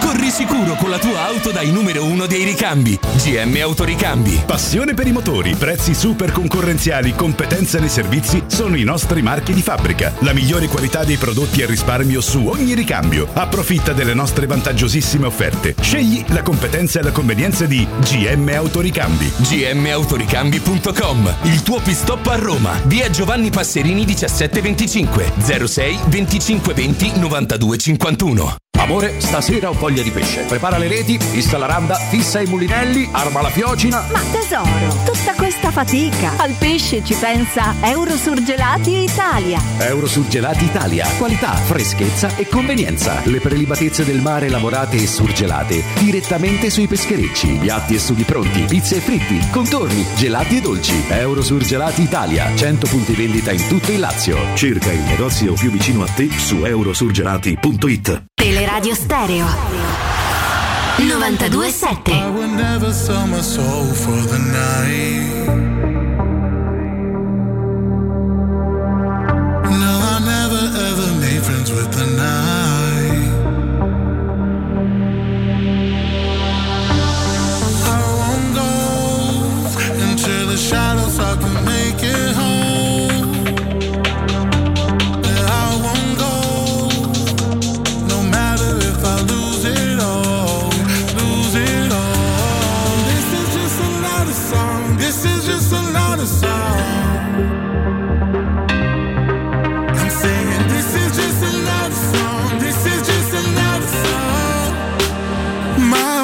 Why don't you see me from my dark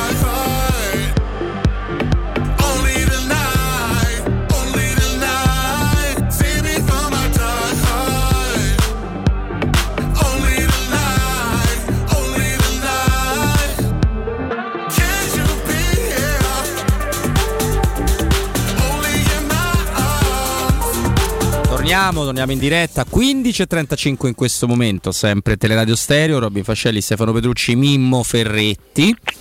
Allora, Ma di- parliamo un attimo di No, questa- sì, ne parliamo eh. subito. Mi è venuta una curiosità perché prima mi sembra di aver capito, no, nell'ascoltare Roberto Policano, no, che abbia Sì. fatto riferimento nel suo periodo alla Roma a non a un enorme, cioè, quantomeno pensava, riteneva di poter giocare di, di più. Eh, Beh, Mimmo, lui era, tu l'hai, Sì, l'hai sì. conosciuto e frequentato molto più di me, insomma, no? Sì, in quel sì, sì, periodo. Beh, insomma, lui era insomma, anche uno abbastanza vivace, anche diciamo nella- nell'espressione esterna, esterna al campo. Eh, perché per- come qualità, Mimmo, tra eh, qualità atletiche, qualità anche tecniche, insomma, no? Non era mica male, Roberto. Ma guarda, lui non è mai stato considerato un titolare eh, della Roma nel periodo in cui lui è stato a Roma, anche se era stato acquistato proprio per fare, insomma, per fare quello, era stato acquistato per essere uno dei punti fermi della squadra, però l'ha raccontato lui, c'era un momento molto particolare a livello societario, anche a livello tecnico, c'erano delle situazioni non chiare con un, un- un insieme di cose che non hanno eh, consentito a lui di esprimersi, forse anche se le cose fossero andate in maniera diversa probabilmente non avrebbe fatto di più, però sulla carta aveva le basi e le qualità per fare molto di più di quello che lui eh, ha fatto. Anche perché lui eh, ha detto una cosa che merita una riflessione, ricordando il suo periodo, se si fosse giocato a 13 io con, una- con- con un centrocampo a 5 sarei stato l'ideale, mentre invece lui spesso veniva considerato un, un quarto a sinistra come terzino però, lui non era un terzino, perché tutto sapeva fare tranne che difendere vero. e quando veniva impiegato più avanti tutto sapeva fare tranne che l'ala. Cioè lui sarebbe stato un- uno Un quinto straordinario perfetto. quinto Mancino, perfetto, bravissimo, Mancino, Mancino. sì, una grande botta, grande fisicità, piedi non straordinari, ma eh, avete presente quei giocatori che tendono a portarsi sistematicamente la palla sul sinistro? Ecco, lui col destro veramente come si diceva una volta non ci prendeva manco l'autobus. E ha detto bene Stefano, uno che comunque diciamo era eh, molto dentro il gruppo ed era uno di quelli che più faceva parte del gruppo e probabilmente questo non gli ha, non, non gli ha- non gli ha fatto bene, non, so come dirlo in maniera diversa. Cioè, No, no, eh, se, se lui avesse avuto un atteggiamento diverso eh, non, non- c'è controprova che avrebbe fatto di più. Quello che ha fatto la Roma secondo me per le sue possibilità era- è, è stato poco. Devo dire che io conservo di lui un ricordo bellissimo, ragazzo veramente sincero, aperto, spontaneo, sempre, sempre, sempre sorridente. Molto carino. E ancora, quello, e ancora sì. oggi, vedete, a distanza di tanti anni, quando ci sentiamo c'è ancora un, un feeling particolare, mi permetto di scherzare con lui perché poi io, lui se non ha cambiato negli ultimi tempi, lui vive a Padova, cioè voi pensate Sì, uno che sta, sì, sì. cioè, sta- decidete, ti ricordi sai quante volte l'abbiamo incontrata a Udine in occasione di Udinese Roma? Perché lui lavora per l'Udinese e di fatto lui lavora insieme con Carnevale, fa parte dello- di Andrea Carnevale, dello- de- della grandissima rete di scouting che ha l'Udinese. E mi raccontava che eh, Carnevale lo manda o lo mandava, non so se questo accade ancora, a vedere giocatori sperduti in Polonia, Repubblica Ceca, in Romania in Bu- e lui prende i- e Robby sentimi, in macchina da Padova parte e se gira tutta l'Europa in macchina per andare a vedersi i giocatori. E tanti ragazzi che poi ha preso l'Udinese di quelli che che dice ma questo non do giocare, ma questo non danno preso, e sono frutto del grandissimo lavoro di scouting che, che fanno all'Udinese. Però gli è rimasto dentro questa passione per la Roma reale, sincera, anche se io devo dire che quello che ho visto nei suoi confronti a Torino, sponda Granata, veramente è, qual- è un- è uno che si è fatto voler bene ovunque è andato. eh. Però a Roma non riuscì a trovare la posizione in campo giusta e più adatta per le sue caratteristiche tecniche e fisiche. Oh, prima di una abbiamo un, eh, un consiglio anche molto, molto interessante, visto anche i tempi che attraversiamo. È, è finito l'incontro che c'è stato dal ministro Giorgetti, la seg- sottosegretaria Ascani delega- con delega eh, sulle comunicazioni eh, e eh, Dazon, il gruppo Dazon. Io vi risparmio i dettagli perché insomma c'è un comunicato, non, non c'è ancora, almeno io non trovo parole di Giorgetti, ci sono però le parole eh, di Dazon che ha fatto un comunicato ufficiale. Al di là del fatto degli investimenti, insomma ricorda l'investimento fatto in tre, in tre stagioni, dato c'è un problema con Tim, che insomma, eh, ne abbiamo parlato anche ieri, no? che ha... eh, Tim rivuole i soldi indietro perché ritiene di aver eh, che si, si aspettava due volte tanto con gli abbonati che c'ha con la Team Box e sono, molto, sono estremamente scontenti. Pens- pensate noi che stiamo in mezzo. La cosa che mi fa impazzire è che pare appunto che il- attraverso il eh, adesso entro fine novembre quindi ci siamo sarà disponibile un nuovo, un nuovo sistema tecnologico che assicurerà non solo una maggior definizione delle immagini, ma soprattutto pare che si riescano attraverso l'accelerazione dello sviluppo del multicast, e qui mi dovrebbe aiutare Giordano perché per me potrebbero scrivere pure un'altra parola, che l'aggiornamento della Nutella, eh, per me sarebbe uguale, che porta alla riduzione del buffering, cioè il dannato rallentamento da rotella dell'immagine dovrebbe calare del 50%, questo dicono loro, si sono impegnati a fare, mi auguro che questo accada prima che finisca il campionato, visto che abbiamo esaurito anche gli insulti e le bestemmie. Abbiamo però un amico molto importante in linea, eh, io devo però recuperare, caro Flavio, una scheda, assolutamente. Eccola qua. Abbiamo Antonio in linea con noi? Eh, diamo la, la buonasera a Antonio di Prana, una grande azienda che vogliamo presentarvi con grande, con grande precisione. Antonio, buonasera.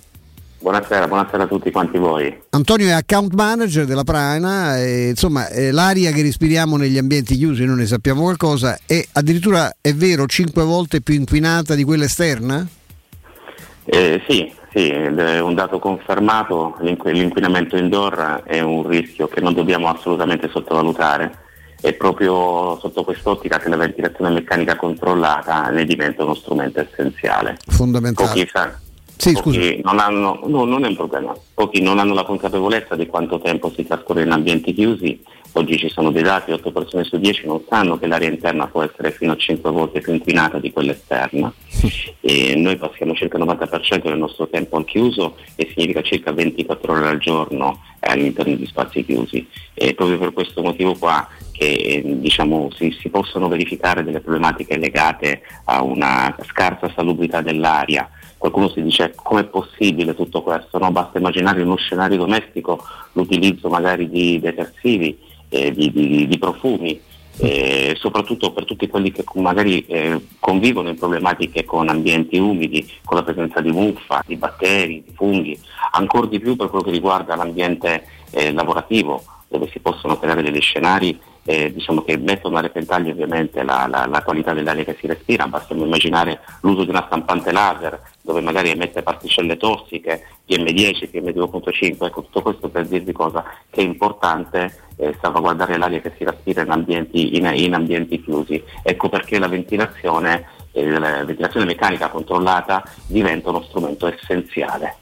Ecco, mh, a parte ci sono anche, dovrebbero esserci anche delle norme no? a, questo, a questo riguardo previste proprio del- dagli istituti, degli organismi che si occupano appunto di- della nostra, o dovrebbero occuparsi della, della nostra salute. Ecco, mi piaceva proprio entrare proprio nello specifico però della vostra attività di prana, insomma, ecco, voi in che modo potete risolvere questo, questo problema molto molto serio del- dell'aria interna, dell'aria indoor, come la chiamate, negli ambienti chiusi? Ok, Vabbè, noi ovviamente seguiamo tutto quello che in questo momento sono le linee guida, adesso ho preso come riferimento alcun- alcun, eh, alcuni, alcuni dati inerenti alla- all'Organizzazione Mondiale della Sanità, dove proprio di recente ha espresso che 8 milioni di persone muoiono prematuramente a causa delle malattie legate all'inquinamento domestico. Eh, L'Organizzazione Mondiale della Sanità ha quindi appunto diffuso delle indicazioni per migliorare e garantire una buona ventilazione dell'aria all'interno dei locali chiusi, soprattutto nel contesto Covid. Eh, è un documento tecnico che illustra, grazie all'impiego di questa tecnologia, quindi di ventilazione meccanica controllata, quali sono le strategie e le soluzioni per migliorare e ridurre il rischio di trasmissione di virus, per garantire una migliore vivibilità di spazi chiusi e soprattutto garantire una, diciamo, una- un benessere. Ecco, questo voi lo fate attraverso appunto l'installazione eh, di questi vostri dispositivi. Sono dispositivi complicati che è difficile installare? No, assolutamente no. E I sistemi di ventilazione prana sono semplici e, e di rapido impiego. La ventilazione meccanica eh, controllata residenziale e, e e semi-industriale sono, sono ovviamente dispositivi dove il montaggio viene fatto a parete. È sufficiente un, un foro nel muro con un'inclinazione di 3-5 gradi. Proprio la peculiarità dei sistemi di ventilazione di recupero, recupero- col recupero del calore di prana è, ehm, diciamo, è un lavoro che viene fatto eh, diciamo, è un, un lavoro poco invasivo e viene fatto in- veramente in brevissimo, in brevissimo tempo. Poi ehm, ci mettiamo a disposizione grazie alla professionalità di tutti i colleghi Prana, qualsiasi esigenza basta contattarci, verrà nell'immediatezza soddisfatto e comunque verranno date delle risposte in merito. Voi siete in grado ovviamente di fare dei sopralluoghi no? e stabilire dove, dove intervenire, in che modo e anche fare degli esempi concreti no? della- delle persone, anche così come, come ambientazione, no? per fargli capire dove, in che modo so, questi, poi questi, mh, eh, que- questi apparecchiature vengono, vengono installate vengono- e che effetto fanno anche dal punto di vista diciamo, estetico. No? Sì, assolutamente sì. Noi abbiamo eh, diciamo, professionisti di tutto il territorio nazionale dove ormai sono specialisti nel, nel dare informazioni inerenti alla qualità dell'aria, alla distribuzione uniforme dell'aria, al ricambio metro cubo ora, proprio perché eh, diciamo, la qualità dell'aria deve essere garantita all'interno di spazi chiusi. Questo, mi raccomando, non trascurate, questo, parlo a chi ci ascolta, non trascurate questo, questo- que- questi aspetti, eh, veramente con poco, perché poi sono interventi che non, non- non vi cambiano la, la vita dal punto di vista né economico né dal punto di vista della qualità delle vostre, delle vostre ambientazioni, vi garantite la salute per voi, per i figli, insomma è, è veramente importante, specialmente visto quello che ancora, che ancora stiamo attraversando. E a questo punto Antonio, come è possibile contattare Prana? Sì, noi ehm, come vi dicevo siamo presenti su tutto il territorio nazionale, magari vi do l'indirizzo del nostro sito che è www.prana24.com Sì. e nella voce contatti troverete tutti i nostri eh, riferimenti, soprattutto le collaborazioni sul territorio nazionale, quindi si può selezionare diciamo, il referente di zona.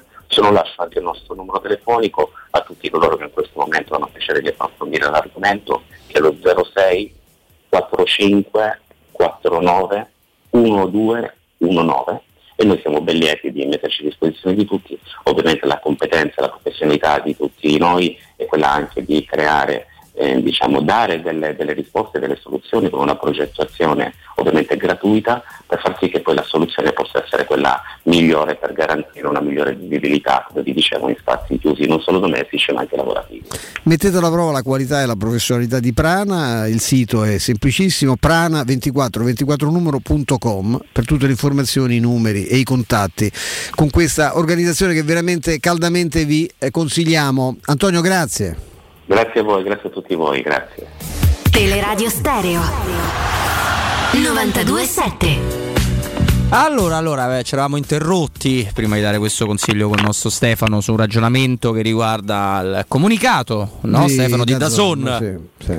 Ovviamente questi nuovi dispositivi che dovrebbero sì, farci sbandonare meno sulle rotelle eh, andrebbe, dice Dazon, a beneficio dei clienti, delle sue esigenze, racconta come appunto siano stati effettuati rimborsi in occasione no, della sorta di blackout che si è creato il 23 settembre pari a 10 milioni, io rimborso non l'ho avuto, cari amici Zon, mi frega niente anche perché non, è che, non parliamo di cifre, io, io parlo proprio del principio e rimango sempre dalla battuta che la colpa non è tanto vostra di, chi, eh, di quanto di chi ha, deciso di darvi il calcio in un paese dove internet funziona come il nostro e dove c'è appunto un emittente che già aveva mas- già, già palesato quali fossero i suoi limiti. Comunque insomma nel percorso di attenzione al consumatore, leggo testualmente anche un po' arrossendo per con loro conto, da Zone è pronto a sviluppare e potenziare ulteriormente il customer service. Un'altra cosa è la comica che è l'unico eh, diciamo broadcaster al mondo col quale tu non puoi parlare, no? tu cioè, ti danno una serie di riferimenti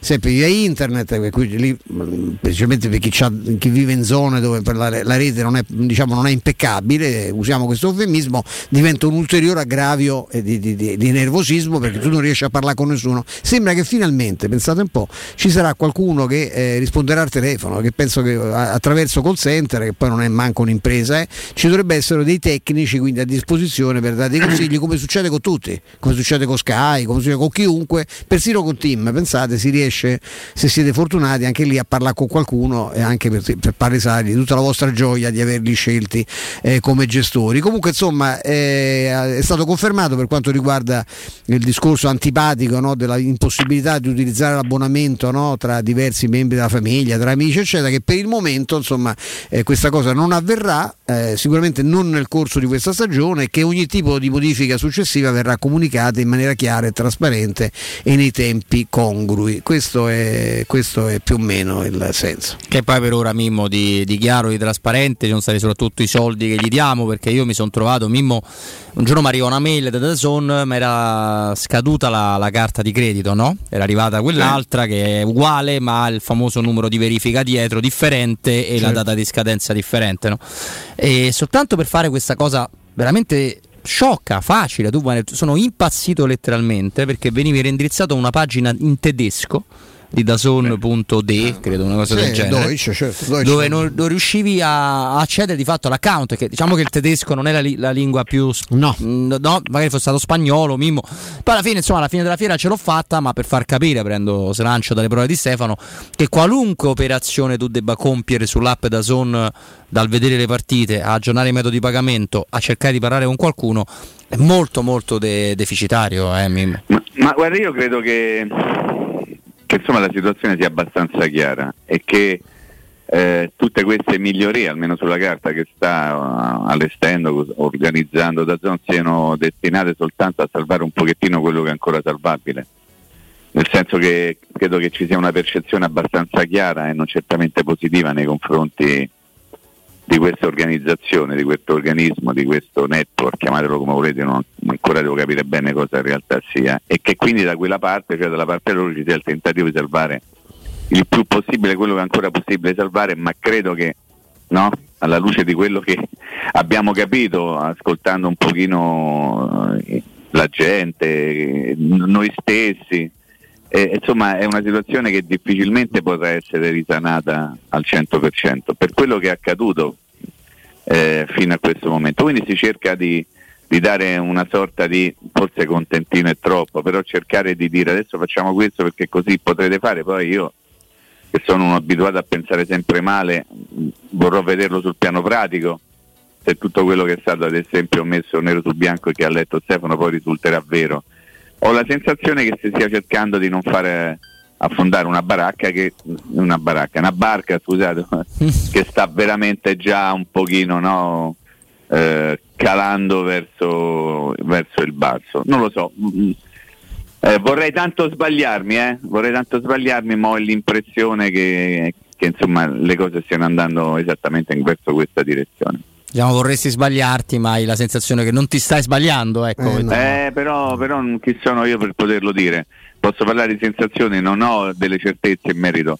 Vorrei capire qual è il fine ultimo di Dazzon, se devo essere un pochino meno Sì, criptico. esatto, esatto. Vorrei capire qual è, qual è il fine ultimo. Cioè, una volta, una volta capito, una volta percepito, una volta ormai aver appreso in maniera diretta che la percezione che ha di Dazzone il mondo italiano non è una percezione positiva. E quando tu non, hai da parte dell'utente una percezione positiva ti resta da fare solo una cosa.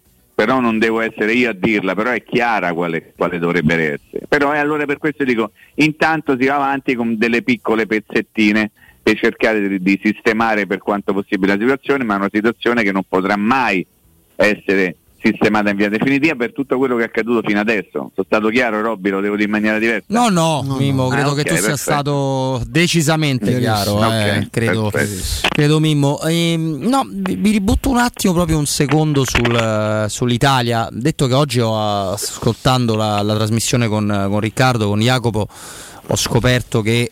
mm, un giorno dopo che parla il direttore generale della Roma eh, sul Corriere dello Sport, la Roma è a pagina 17. Beh, però neanche molto. Eh. No, 17, 18, 19, sentivo Riccardo letteralmente sbroccare, mi sento Beh, di dargli abbastanza ragione. del mondo Lazio. Esatto, la Lazio viene prima e non è quello tanto il problema, ma insomma nella Lazio non, spazio. non ha parlato il general manager e le No. prime dieci pagine sono tutte dedicate a questa tragedia della nazionale, la difesa di Roberto Mancini, come se Roberto Vabbè, lì Mancini... però- eh, eh, però lo se- so, lo so se- Mimmo, se- lo so si Mimmo. riconosce uomini e situazioni, eh. Cioè, Sì, quindi, sì, lo, lo- lo- lo so bene, eh, però sai come... perfettamente, quindi. No, ma sai, come ieri Stefano eh, puntava l'indice sul fatto, ma è, è il momento di avere questa chiave comunicativa così ottimistica, andremo, faremo, perché Io anche. Ventura diceva le stesse cose. Allora, nel difendere a spada tratta Mancini, perché in Italia chi vince è un po' come chi è stato direttore, no? Rimane direttore a vita o rimane un vincente a vita. In realtà lo sport presuppone che se tu hai le Olimpiadi e dopo due mesi gli europei, tu debba vincere prima le Olimpiadi e poi gli europei, se sei il favorito di entrambe le gare.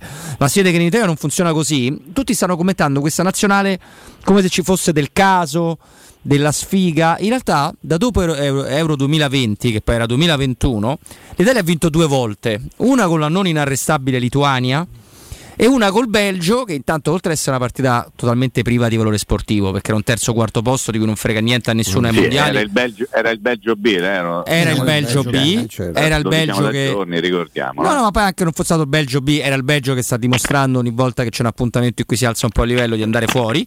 E poi hai pareggiato quattro volte, due volte con la Svizzera, una volta con la Bulgaria e una appunto con l'Irlanda del Nord e hai perso con la Spagna.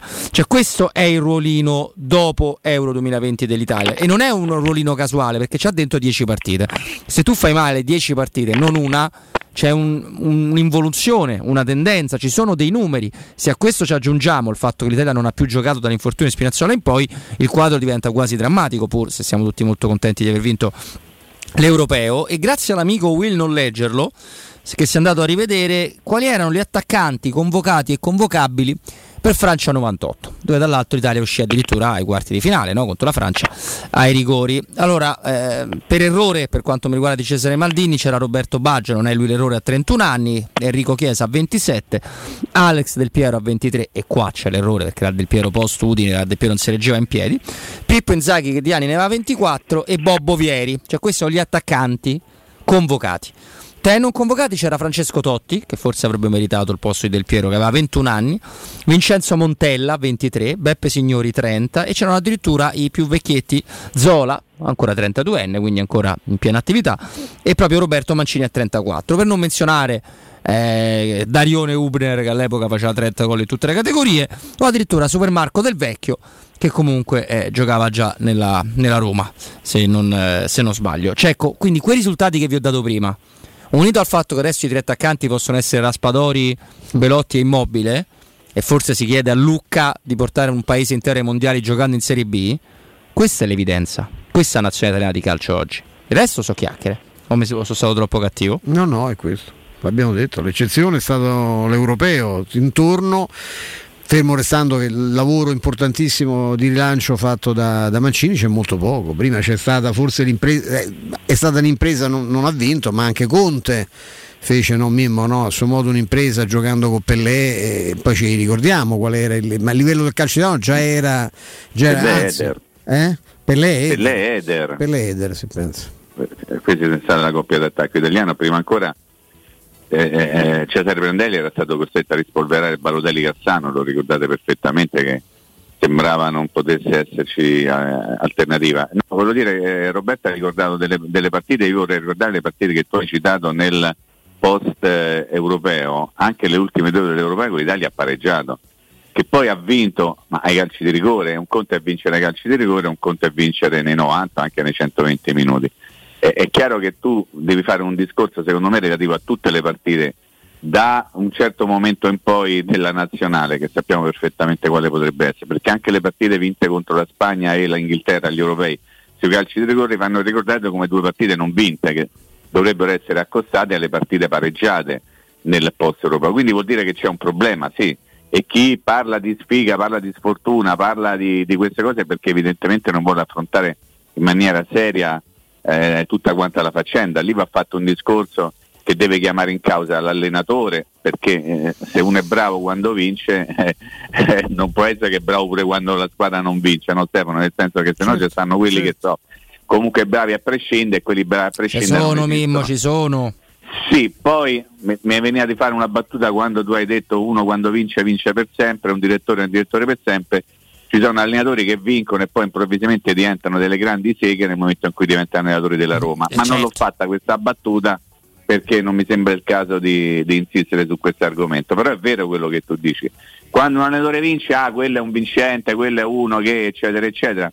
E eh, poi in realtà, fin quando non diventa allenatore della Roma va tutto bene, poi dovesse per caso eh, al diventare allenatore della Roma diventa eh sì, però è bollito, quindi ha già dato tutto quello che doveva dare ma insomma io so, eh, non perdo mai occasione per fare un po' lo stupidino sotto questo aspetto. La, la, nazionale ha un problema serio, che è un problema di giocatori e un problema di gioco, perché continua a ripetere la, nell'analisi che facciamo ieri, se tu non hai giocatori adatti per fare quel tipo di gioco lì, e cambiano, no? Cioè, inventate un'altra cosa, eh, giochi in una maniera diversa, se tu non c'hai il centravanti che ti fa i gol e ti risolve la situazione Abbiamo raccontato ieri Eri Kane, eh, sì, sarà stato pure San Marino, ma 4 con 15 minuti ne fai manco una partitella in famiglia del giovedì. Ha fatti tre alla Polonia eh, qualche giorno eh, prima. Appunto, esattamente, quindi vuol dire che c'è un giocatore che ti fa la differenza e quindi giochi per e con quel e su quel giocatore.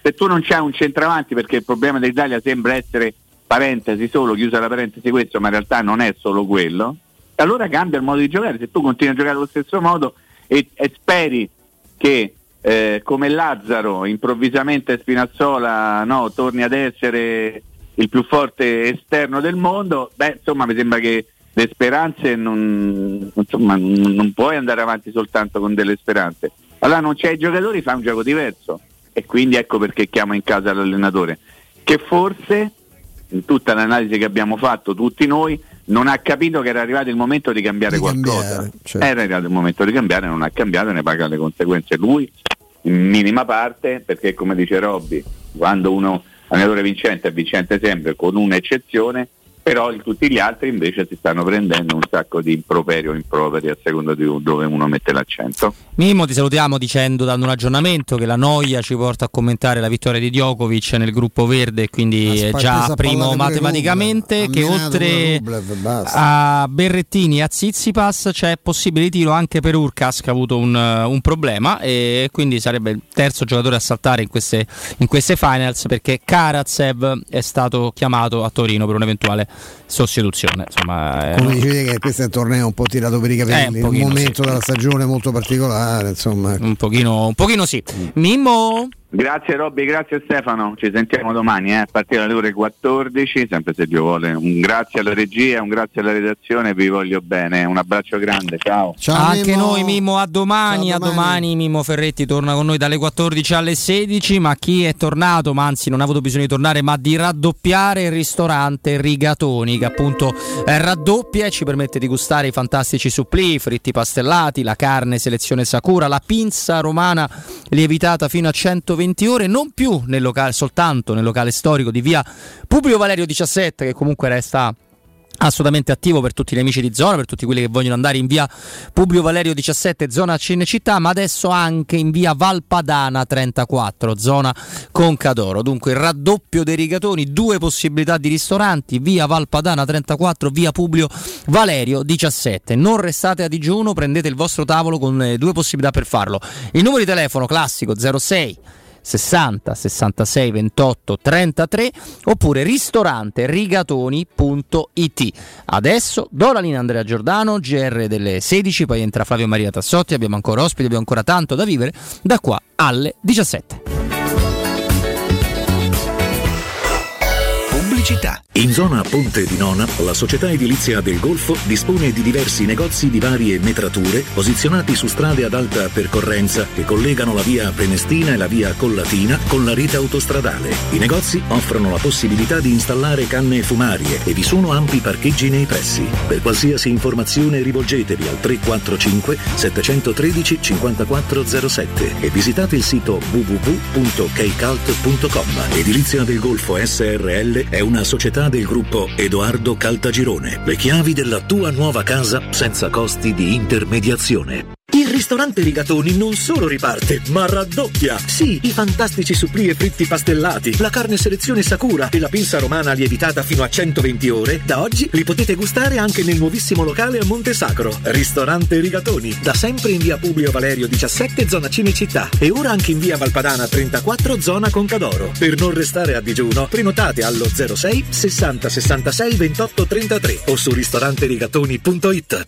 Tutti quanti hanno riso quando ho comprato le zanzariere Z-Screen fuori stagione, ma quando hanno sentito il prezzo? Non aspettare il caos della stagione quando le zanzare ti pungono e non ti fanno dormire con il prezzo che torna pieno da listino. Approfitta subito dell'offerta prima zanzariera valida fino al 30 novembre. Per te anche un buono di 70 euro per la tua Z-Screen con la garanzia soddisfatto o rimborsato. Chiama subito l'800 196 866 o visita il sito zanzaroma.it. Z-Screen, la super zanzariera con un super servizio e una super garanzia. Uffa, le vacanze sono finite, ma ho ancora voglia di partire. Per andare dove? Ovunque, dipende anche dal tempo. Ma allora compriamoci un camper e andiamo via quando ci pare senza pensare più a nulla. È vero! È come portarci dietro casa nostra. Da Tecno Caravan, via Pontina 425 a Roma Spinaceto. Camper nuovi, usati ed anche a noleggio. Tecno Caravan, da oltre 40 anni a Roma, è concessionaria laica, Cartago e Mobilvetta. Cercaci anche su tecnocaravan.com.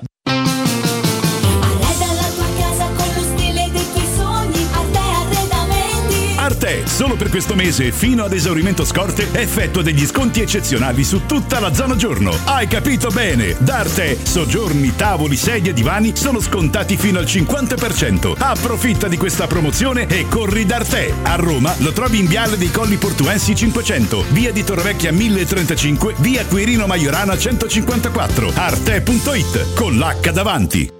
Stanco di svegliarti col mal di schiena? Cambia materasso e migliora la qualità del tuo riposo. Showroom del materasso ti aspetta nei due negozi Dorelan, via Baldo degli Ubaldi 244, via Sant'Angela Merici 75 e nello storico punto vendita Viale di Castel Porziano 434, dove troverai prodotti Dorelan e artigianali di nostra produzione. Sconti ed omaggi agli ascoltatori di Teleradio Stereo. Per info 06 50 98 094 www.radioticino.com Non hai voglia di cucinare stasera? Vieni da Mezzosacco, la storica pizzeria e tavola calda. Comodamente seduta ad uno dei nostri tavoli potrai gustare uno squisito cestino di fritti, una pizza a scelta e una bevanda a soli 13 euro. E a pranzo gastronomia tipica romana, pizze al taglio lievitate fino a 72 ore e gustosi fritti. Mezzosacco, in via Oderisi da Gubbio 188, zona Marconi. Ordini e servizio a domicilio allo 06 55 74 396.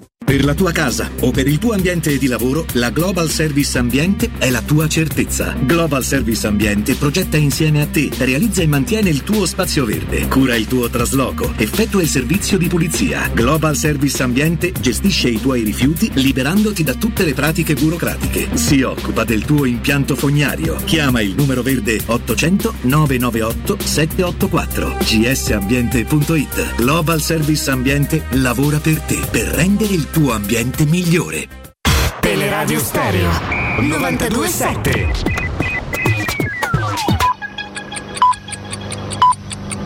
Sono le 16 e 6 minuti. Teleradio Stereo 927, il giornale radio, l'informazione. Benedetta Bertini, buon pomeriggio. Sono oltre 65.000 cittadini della regione Lazio, per 40 che hanno prenotato in poche ore la loro dose di richiamo del vaccino presso uno degli hub vaccinali o in una farmacia. L'utente deve inserire solo i dati della tessera sanitaria e scegliere il sito e viene caricato nella prima data utile dal 181 giorno dalla precedente somministrazione. Contro il Covid il vaccino Johnson Johnson protegge al 75% nella somministrazione unica, al 100% con il richiamo alla società con un comunicato stampa prova a fare chiarezza e a tranquillizzare il mondo scientifico.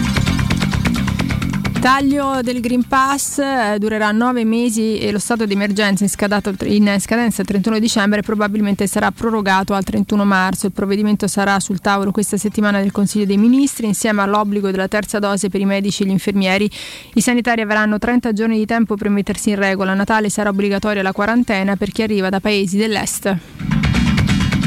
La segreteria del sindacato Faisa Cisa l'ha proclamato per la giornata di lunedì 22 novembre uno sciopero di 4 ore esclusivo della ferrovia Roma-Lido. L'agitazione sarà dalle 8.30 alle 12.30. Per tutta la durata dello sciopero saranno possibili cancellazioni e chiusure della ferrovia Roma-Lido. È tutto per quanto mi riguarda, vi lascio in compagnia di Roberto, Stefano e Flavio. L'informazione torna alle 17 da parte di Benetta Bertino. Un saluto. Il giornale radio è a cura della redazione di Teleradio Stereo. Direttore responsabile Marco Fabriani. Luce Verde, Roma. Buon pomeriggio dalla redazione. Prudenza per chi viaggia sulla 1 Firenze-Roma verso Firenze per un tamponamento tra un'auto e un mezzo pesante tra Ponzano Romano e Magliano Sabina. Sul raccordo code a tratti in carreggiata esterna tra la Pontina e l'Appia. Traffico rallentato sul tratto urbano dell'A24 tra Portonaccio e il bivio per la tangenziale in direzione di quest'ultima. E spostiamoci proprio sulla tangenziale dove ci sono incolonnamenti tra Corso di Francia e Via Salaria verso San Giovanni. Si rallenta anche sulla carreggiata opposta con code a partire dalla Galleria Giovanni XXIII. Difficoltà inoltre per chi prosegue su Via della Pineta Sacchetti fino a Via Francesco Marconi. Al momento disagi anche su via Cristoforo Colombo verso il centro per un incidente all'altezza di Viale Europa. Altro incidente segnalato dalla polizia locale su Viale del Policlinico in prossimità di Piazzale di Porta Pia. Sono possibili dunque rallentamenti. Ancora chiusa per la presenza di alberi sulla carreggiata via della Bufalotta tra via Nicola Stenone e via della Marcigliana. Per i dettagli di queste e altre notizie potete consultare il sito roma.luceverde.it. Un saluto da Valerio Penna. Un servizio a cura dell'ACI e della Polizia Locale di Roma Capitale. Teleradio Stereo 927.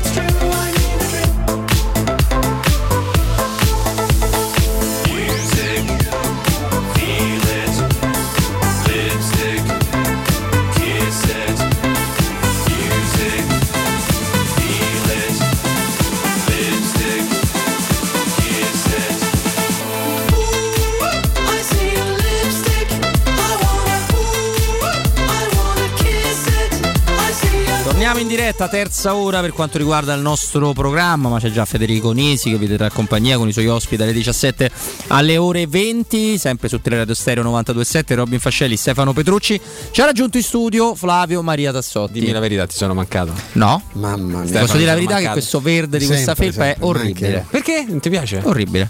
Ma è verde. Verde inglese. Verde inglese. È un esattamente. verde inglese moquette, quella col pudding che è caduta la È. Wembley, questo Sì. è verde Wembley, Verde no? Wembley. Eh, esattamente. Verde esattamente. Wembley. Non Buon perdiamo tempo, Buon pomeriggio buon Roberto, buon pomeriggio, Flavio. Stefano Petrucci. Non sono solo perché vogliamo parlare anche di- dei probabili, cioè degli obiettivi della Roma per il prossimo calciomercato. Eh. Eh, sulla mediana eh, la Roma sta guardando in Germania, i due nomi più caldi in questo momento sono Zagaria e eh, Grillish del, dell'Offenheim, Zagaria che in questo momento è al Borussia Mönchengladbach. Ci facciamo aiutare nella presentazione di questi due giocatori da E non solo, io ho anche delle curiosità proprio sulla Bundes. eh, eh, perché lui è un grandissimo studioso di, di Bundesliga, gol, golitalia.com, tutto sport. Diamo il benvenuto a Giorgio Dusi. Ciao Giorgio.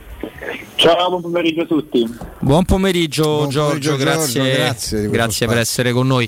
No, ecco, ti, ti dicevo che ho curiosità proprio sul mondo Bundes, no? Perché chiaramente quando uno pensa alla Bundesliga pensa essenzialmente al Bayern di Monaco e fa dei paragoni secondo me sbagliati, no? Con quanto è avvenuto in Italia per tanti anni con la Juve, quanto avviene in Francia col Paris Saint-Germain, perché il Bayern è un unico, è un modello irripetibile, è qualcosa di completamente diverso a mio modo di vedere e credo si possa eh, parlare della squadra più vincente per continuità degli ultimi 30 anni calcistici, poi magari non ha vinto sempre la Champions League, ma a parte che l'ha vinta spesso, ma arriva sempre là, cioè buttare i Bayern fuori prima delle semifinali è un'impresa praticamente assurda.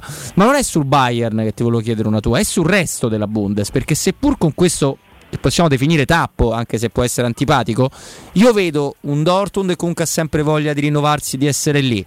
Il Lipsia non ne parliamo, progetti ambiziosi e soprattutto sostenibili. Gli stadi che il contrario nostro sono sempre pieni e quasi tutte le latitudini. Eh, possiamo dire che tolto il caso Bayern, la Bundes è un campionato che dà spazio a chi idea, a chi vuole crescere, ha un sistema finanziario che si regge bene, è molto diverso dalla nostra Serie A, Giorgio. Sì, innanzitutto la parola chiave è che è un sistema e potremmo già fermarci qui, nel senso che anzitutto eh, rispetto a quello che succede nella maggior parte degli altri campionati c'è una regola aurea che vale per tutte le squadre, tranne qualche eccezione che è quella del 50 più 1, che è quella che prevede che il 50% più 1, ovvero la maggioranza assoluta dei club, sia di proprietà dello stesso club. E quindi ciò ovviamente impedisce l'arrivo di investitori esterni che possono mettere soldi, immettere soldi nel sistema prendendo tutte le decisioni, diventando di fatto dei pleni potenziali. E ciò sostanzialmente permette appunto di eh, mantenere il sistema con una sostenibilità economica ehm, che di fatto poi è il vero punto di forza della Bundesliga perché a me piace definirla un laboratorio. E un laboratorio è la parola chiave perché devi sperimentare nuove idee perché secondo me nel momento in cui tu non puoi ehm, permetterti o meglio hai scelto perché non è che non puoi permetterti se lo potrebbero anche permettere ma hanno scelto di non eh, sfruttare i capitali come hanno fatto la Premier League che ha tutti investitori stranieri come sta facendo anche la Serie A adesso ehm, come ha fatto anche la, la Ligan con il con il Paris Saint Germain soprattutto, loro ovviamente cercano di eh, tenere in piedi le squadre elaborando idee che siano diverse, come l'investimento su giovani, il settore giovanile, le strutture, gli stadi, come hai citato tu. Potremmo stare a discuterne per ore eh, di questa cosa, però la cosa importante è che anche il Bayern Monaco rientra in queste. Poi perché il Bayern Monaco è diventato più importante?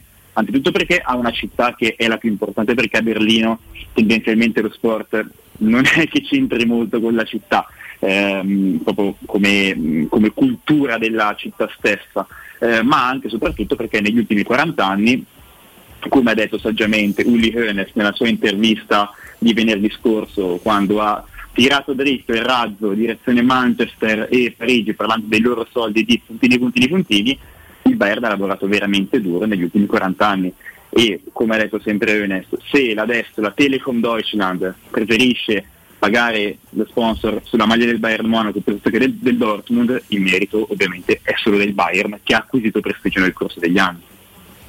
Io ero curioso perché insomma eh, a inizio millennio no, anche, la, anche, la, Germania ha conosciuto una crisi che sembrava sorprendente, no? se penso alla vecchia battuta di, di Gary Lineker che diceva che il calcio era quello sport no, che si fa 11 contro 11 e alla fine eh, vincono sempre i tedeschi.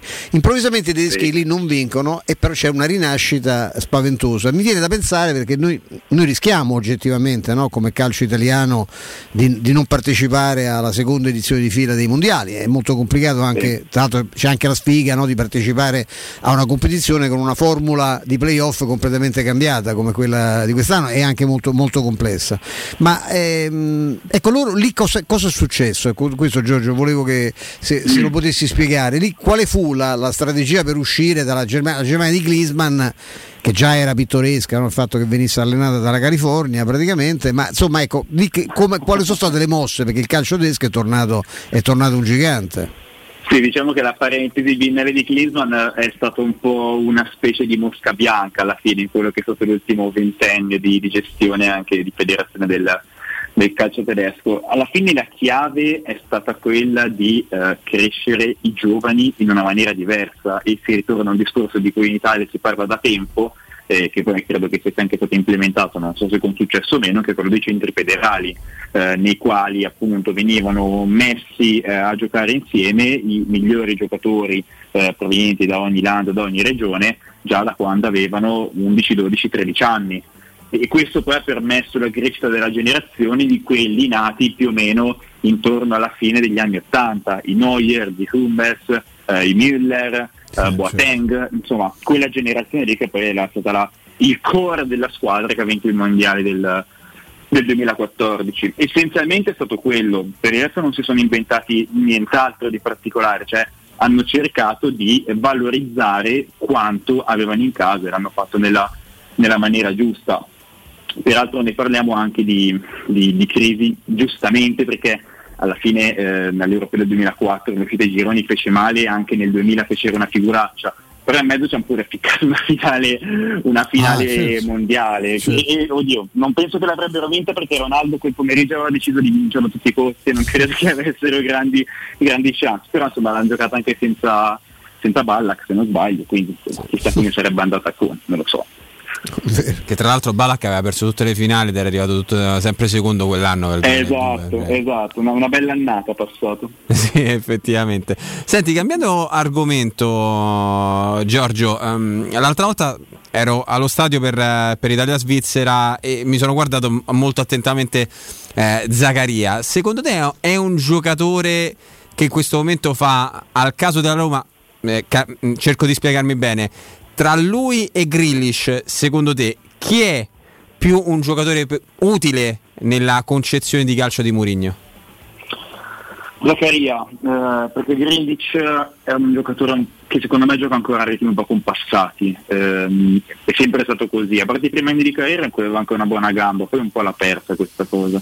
Eh, ti dico, Grillic, sono due giocatori che occupano posizioni molto simili in campo, ma in questo momento Grillic sta giocando centrale di una difesa 3 ed è una scelta tecnica e tattica volontaria, non una scelta magari obbligata dagli infortuni.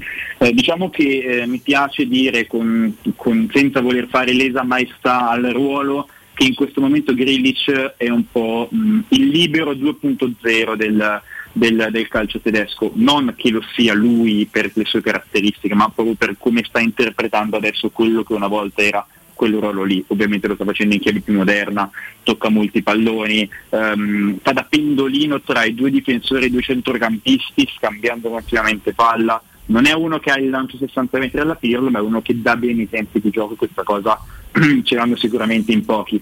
Zaccaria un po' ce l'ha questa cosa, però lui, eh, come abbiamo visto anche in Italia-Svizzera, è un giocatore che ha anche una certa potenza fisica, comunque vince contrasti, trovarselo spalla a spalla insomma è abbastanza complicato. Poi secondo me non si è vista una cosa molto interessante di Zaccaria in quella partita Italia-Svizzera. Zaccaria spesso nel Gladbach arriva fino ai 30 metri, 25 metri, a volte arriva anche a salirsi dritto verso l'area di rigore. E, mh, questa cosa secondo me non dico che sia uno dei suoi punti di forza, eh, però lo può diventare se, ci si lavora bene. Ecco, diciamo che Grealish sa fare poche cose molto bene, Zaccaria sa fare tante cose bene, ma può diventare un giocatore che sa fare anche poche cose molto bene, oltre che tante bene. Ecco, ecco Giorgio, tagliamo allora la testa al toro. Eh, quale serve di più come profilo alla Roma di Mourinho? Ma io sinceramente penso che in generale andrei sempre su Zaccaria, mh, perché ripeto è un giocatore che secondo me si può ancora tra virgolette modellare.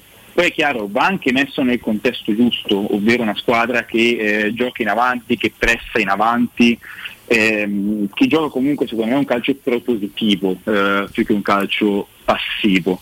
Ehm, ho visto lo- che- che lui si cala meglio in, eh, in queste realtà qui. Poi anche nella Svizzera in realtà la Svizzera non è che abbia mai giocato un calcio così tanto propositivo negli ultimi dieci anni, ha fatto le sue prestazioni, però seguendolo nel Gladbach l'ho visto molto meglio nelle versioni propositive che in quelle ehm, diciamo più passive. Ecco Giorgio, Comunque detto, io finirei Zaccaria sicuramente. ecco, detto che a noi sembra comunque abbastanza complicato perché non, non è, la Roma non è l'unico, l'unico club interessato a questo giocatore. Mm. Ammesso non concesso appunto arrivi a Trigoria, lui secondo te gioca con, con- con- può giocare con Cristante e Veretù o diventa l'alternativa di, di Cristante penso più per fisicità, per caratteristiche ecco. Potrebbe fare anche, lui può fare anche il centrocampo a tre? Lui ha fatto un po' di tutto. Eh, nel centrocampo 3 lui faceva il perno centrale eh, al, al Gladbach. Io sinceramente non me l'aspettavo molto questa cosa perché quando lo vedevo inizio carriera eh, me lo immaginavo un po' più come, eh, non voglio fare un paragone azzardato, però per capirci, come un Kanté 2.0, ok? un giocatore comunque che giocasse ehm, molto dinamico, che andasse a recuperare tanto palloni anche in avanti, che magari palla al piede non si prendesse troppe responsabilità. Invece eh, ha giocato centrale di un centrocampo a 3 e si prendeva responsabilità da tante anche palla al piede, quindi smistamento, organizzazione del gioco, regia, chiaramente non un regista strepitoso, ma comunque con dei, con dei buoni fondamentali di passaggio, anche con dei, dei buoni tempi. Tant'è che comunque quando il Gladbach gioca a 3 e mancano dei difensori, è lui che arretra a fare il centrale della difesa 3, perché questa cosa della visione della possessione del ritmo comunque ehm, ce l'ha. Quindi secondo me può anche essere sia un sostituto che un complementare in questo senso. Guarda Giorgio, per eh, la Roma sta guardando comunque in, in Bundesliga non soltanto per, eh, per la mediana, perché un altro nome che è stato accostato ai giallorossi ehm, per quanto riguarda il laterale difensivo a destra è Benjamin Eriks ehm, che tra l'altro sta trovando praticamente zero spazio con, eh, con il Lipsia di, di Marsh. Che giocatore è Eriks e secondo te nel caso in cui potesse, dovesse arrivare alla Roma sarebbe più alternativa di Karsdorp o gli potrebbe proprio portare via la maglia titolare?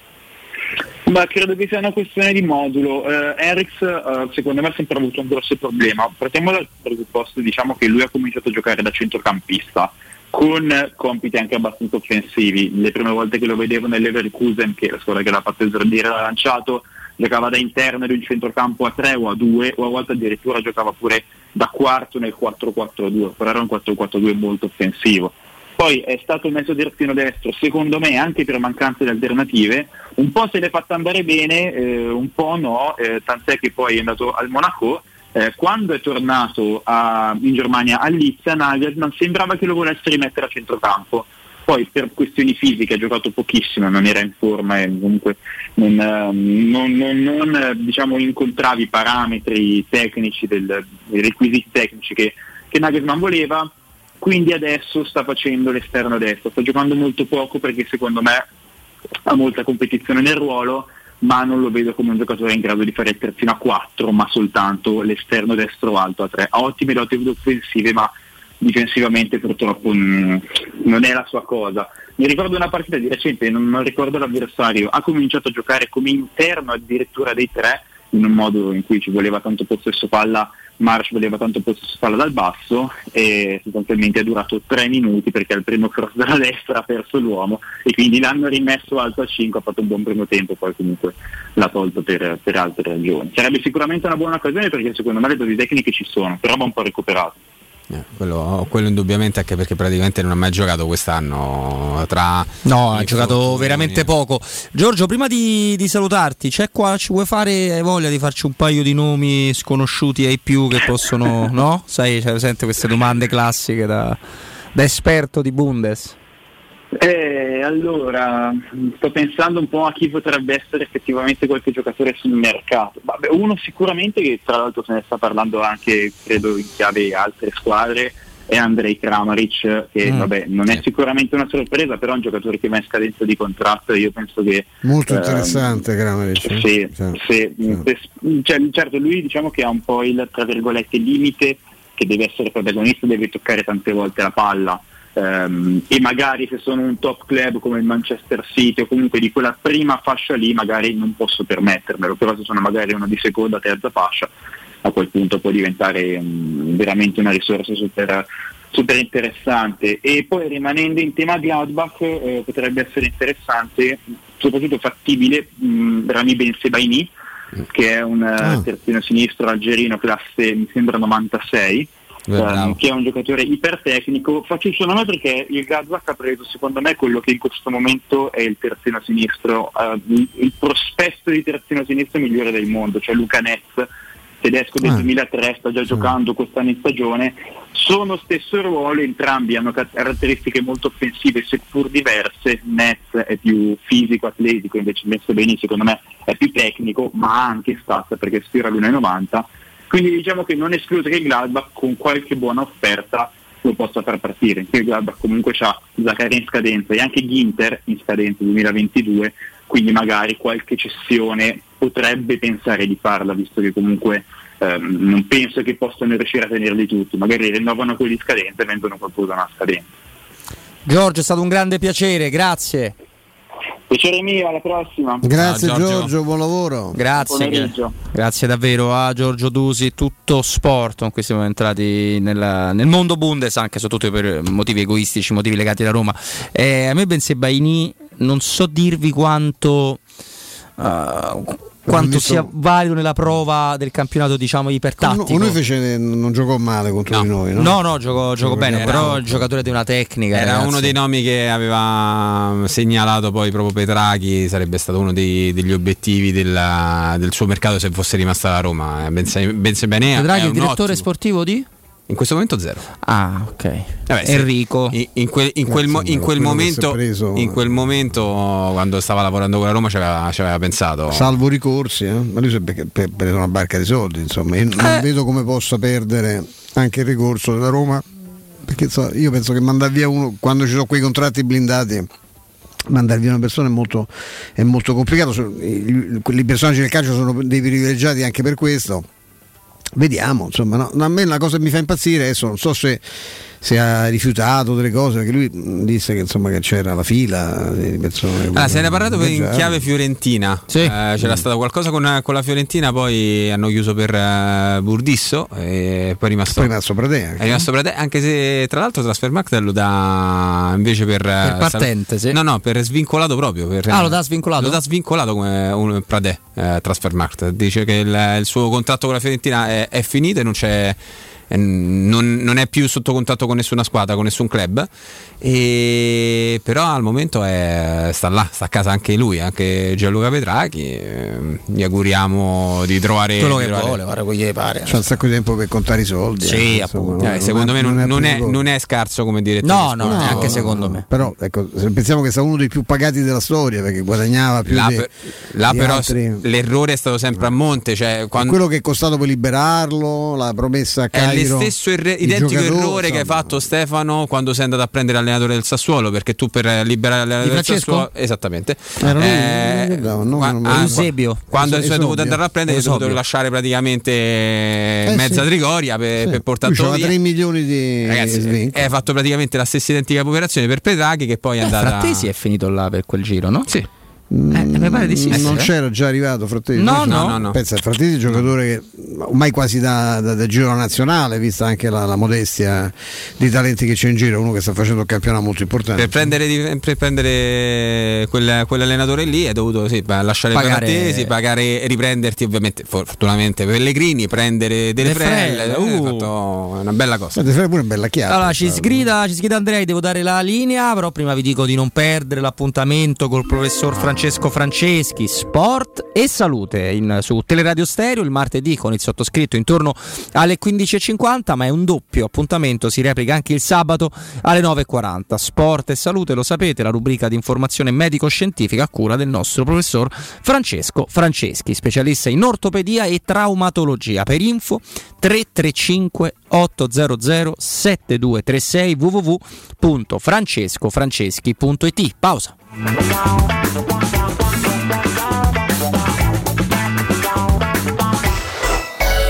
Pubblicità. Il sistema costruttivo Brick è utile perché si movimenta facilmente, è utile perché consente i tempi certi di realizzazione, è utile perché si costruisce a secco ed offre le pareti pronte in 8 ore finite e tinteggiate, è utile perché è certificato per sostenere qualsiasi carico con qualsiasi sistema di fissaggio, è utile a tutti perché è un manufatto realizzato con una percentuale di polimeri provenienti da materie plastiche riciclate e quindi è utile all'ambiente. Il sistema costruttivo Brick rispetta i criteri minimi ambientali ed è un prodotto Prefedil. Avete problemi di denti? Avete urgenze, dolori o problemi di estetica? We Dental Care, le vostre cliniche odontoiatriche di riferimento. Dentascan e ortopanoramica in sede. Terapie indolori. I nostri specialisti sono in prima linea per risolvere ogni vostro problema in un ambiente professionale, accogliente e sicuro. We Dental Care, in via Ostiense 4, zona Piramide e in via degli Ammiragli 5, zona Cipro. Info e prenotazioni all'800 56 1006 o su wedentalcare.it. No, dai, oggi non riesco, ti prego, sono stanchissimo. E poi c'è la partita. Scusa, ma stai parlando con la tua auto? Sì, vuole che la porti in officina, ma oggi proprio non riesco. Ma non è necessario che vai anche tu in officina. Prenota il servizio Pick Up and Delivery di Mercedes-Benz Roma. Con il servizio Pick Up and Delivery potrai prenderti cura della tua Mercedes e della tua Smart nel modo più comodo, efficiente e rapido. Penseremo noi al ritiro e alla riconsegna ovunque vorrai. Pick Up and Delivery, pensato per dare valore al tuo tempo. Info e costi su mercedes-benzroma.it. 3P Ceramiche ha tutto quello che hai sempre desiderato per valorizzare la tua casa. Pavimenti, rivestimenti, parquet, cucina e arredo 3, Scavolini. Ernesto Meda, arredo per zona giorno, notte, giardino e pergotelle. E puoi avere lo sconto in fattura del 50% o il bonus mobili. 3P Ceramiche, in via della Maglianella 131 e in via Appia Nuova 1240B. Info su 3pceramiche.it. Vieni da Climanet ed approfitta dell'eco bonus del 65%. Puoi avere una caldaia a condensazione Vaillant Ecotech Intro 24 kW con kit protezione e cronotermostato Wi-Fi a 984 euro invece di 2812 euro, con lo sconto immediato in fattura con IVA e installazione, anche in 10 rate ad interessi zero. E se passi ad Edison avrai un bonus mensile sulla bolletta del gas fino a 900 euro e così la caldaia la pagherai 0 euro. Piazza Carnaro 28 o climanetonline.it. Wow, ti sei fatto l'auto nuova? No, ho rimesso a nuovo l'auto con la carrozzeria De Bonis. Riparazioni anche con ritiro e consegna del veicolo a domicilio. Verniciature, ricariche aria condizionata, meccanica, noleggio autovetture, elettrauto, pneumatici, soccorso stradale, vettura di cortesia e convenzioni con le maggiori compagnie assicurative. Carrozzeria De Bonis SRL. In via Zoe Fontana 212, uscita 13 Tiburtina del Raccordo. Il ristorante Zenzero Fleming, tutto rinnovato anche nella cucina con chef professionali, ampi spazi esterni con terrazza, cucina cinese, giapponese e thailandese, formula all you can eat, pasto veloce, cibo sano di ottima qualità, adatto ai bambini e ai gruppi, convenzione con garage, via Flaminia 573L, angolo Corso Francia, info 06 36 30 78 74, seguiteci sui social. Le concessionarie Valentino Volkswagen e Valentino FCA presentano Top Prime, l'usato selezionato e garantito, chilometri zero e aziendali, tutto incluso. Oltre 400 proposte, tutto incluso, compreso passaggio di proprietà, furto incendio, garanzia fino a 4 anni e zero anticipo. In più oggi con extra sconto fino a 1000 euro. Scopri le nostre offerte su valentinoautomobili.it. Centri usato Valentino, aperti anche la domenica, in via Tiburtina 1097, in via Tuscolana 1233 e in via Prenestina 911. Valentinoautomobili.it Nel centro di Ostia, in una zona commerciale ad alta percorrenza, la società SIPA dispone di negozi di varie metrature, locali liberi e disponibili da subito, adatti a qualsiasi tipo di attività, in una posizione privilegiata e centrale. La zona signorile, la collocazione commerciale e gli ampi parcheggi nei pressi rendono questo immobile un ottimo investimento. Per qualsiasi informazione rivolgetevi al 345 713 5407 e visitate il sito www.keicalt.com. SIPA SRL è una società del gruppo Edoardo Caltagirone. Le chiavi della tua nuova casa senza costi di intermediazione. 92.7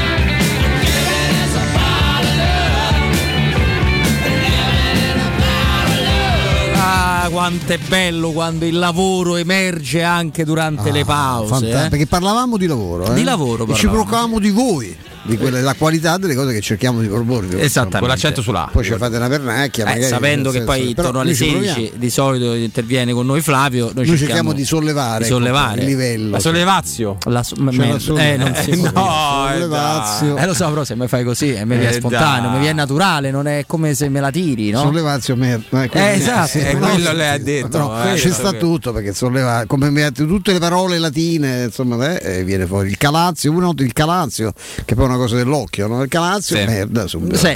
Benissimo. anche al mio oculista lo dissociare? disse no? lei forse è il calazio merda dis- Eh, ci dissociamo. ci sta È un po' eh, anche su Visto alcuni- quello che abbiamo saputo, saputo che hanno fatto, mi diceva lì il, il povero Onorati costretto a fare il regista Fabietto. Fabietto, che addirittura hanno chiamato la eh, Norvegia il giorno della partita col Bodo. Non sto parlando in quale lingua, perché non vorrei, insomma, conoscendo. Cioè, loro? ho delle- sì, hanno chiamato a Bodo, la città, per sapere se avevano, c'erano state tracce, che cosa se la gente festeggiasse per le strade. Non so chi hanno, immagino, spero per loro che abbiano chiamato in italiano, perché non so in quale lingua. Già con l'italiano era complicato, ma insomma non so con quale eh, come si siano rivolti, insomma, però me lo raccontavano. Secondo me in norvegese direttamente. Stefano. Oppure che hanno sì, con questa cultura eh, umanistica così a 360 gradi, è probabile che conoscano anche il norvegese. certo. Ma che sta facendo? Lo Tito diventa, si, si- si ricandida, ci ha già provato a fare il senatore, Sì, lui, no? sì. con esiti non Negativi. felicissimi, però adesso c'è questo C'era nuovo stata, show. c'era, c'era stata la. È uscita oggi. Ma che zizi passa Eh, questo? c'è sì, stato uno sciocco che si chiama adesso che me l'ha appena mandata te sta notizia. Io Eh, volevo. sta- Ma invece sta di fa- salutando- sta salutando i Ma invece di farsi selfie sta dando il santino suo alla gente eh, con una- un'aria tristissima. Ma che scena è? Che deve fare? Eh, sì, ma sta male, sta salutando. Ho capito, fatte una foto, ma che è che vai in giro col cartoncino, col prestampato? Ma eh, se vede che in Grecia funziona così, ma In Grecia non funziona niente, te- te- partiamo da Eh, questo vabbè, là, va bene, Varoufakis.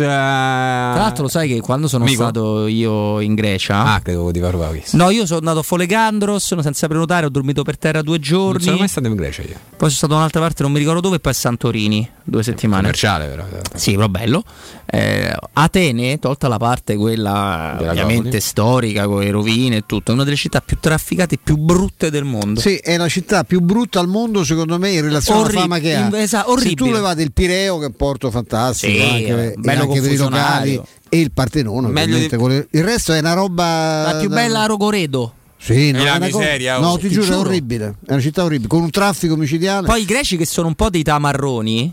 Assomigliano Mi un, po', assomigliano un po' ai sudamericani d'Europa, non Io so come dire. Hanno i capelli di vent'anni fa, hanno le macchine che sedono più in giro. Mi da- eh. dissocio, avendoci anche amici greci. ma che te, ma che te sembra? Cioè, insomma, mi viene da dire una cosa altro che il greco, te la dico proprio in, in trasteverino. Questa cosa di Lotito, guardate che è incredibile. No, eh. so det- hanno tutti la macchina con qualcosa di modificato. La marmitta finta, l'adesivo racing. Ero rimasto impressionato dal traffico. Esatto, molto esatto. Ma ne parliamo tra poco, anche perché pure il signor Trust sta andando avanti. Eh eh, no, ma è interessante questa storia del signor Trasta che mh, vuole rivendica il posto in eh, A inizio Senato, dicembre. Esatto. Sì, buoni, buoni perché dobbiamo aumentare la qualità del riposo dei nostri ascoltatori, dobbiamo dargli dei consigli importanti, dobbiamo andare allo showroom del materasso da Gabriele. Ben trovato Gabriele. Ben trovato a te Roberto, un saluto a tutti gli ascoltatori. Allora partiamo da www.showroomdelmaterasso.com che vi permette di entrare nel mondo dello showroom del materasso. Partiamo da via di Cassel Porziano 434, la storica sede all'Infernetto, via Baldo degli Ubaldi 244, ma partiamo dai consigli, dalla qualità e dalle offerte, caro Gabriele.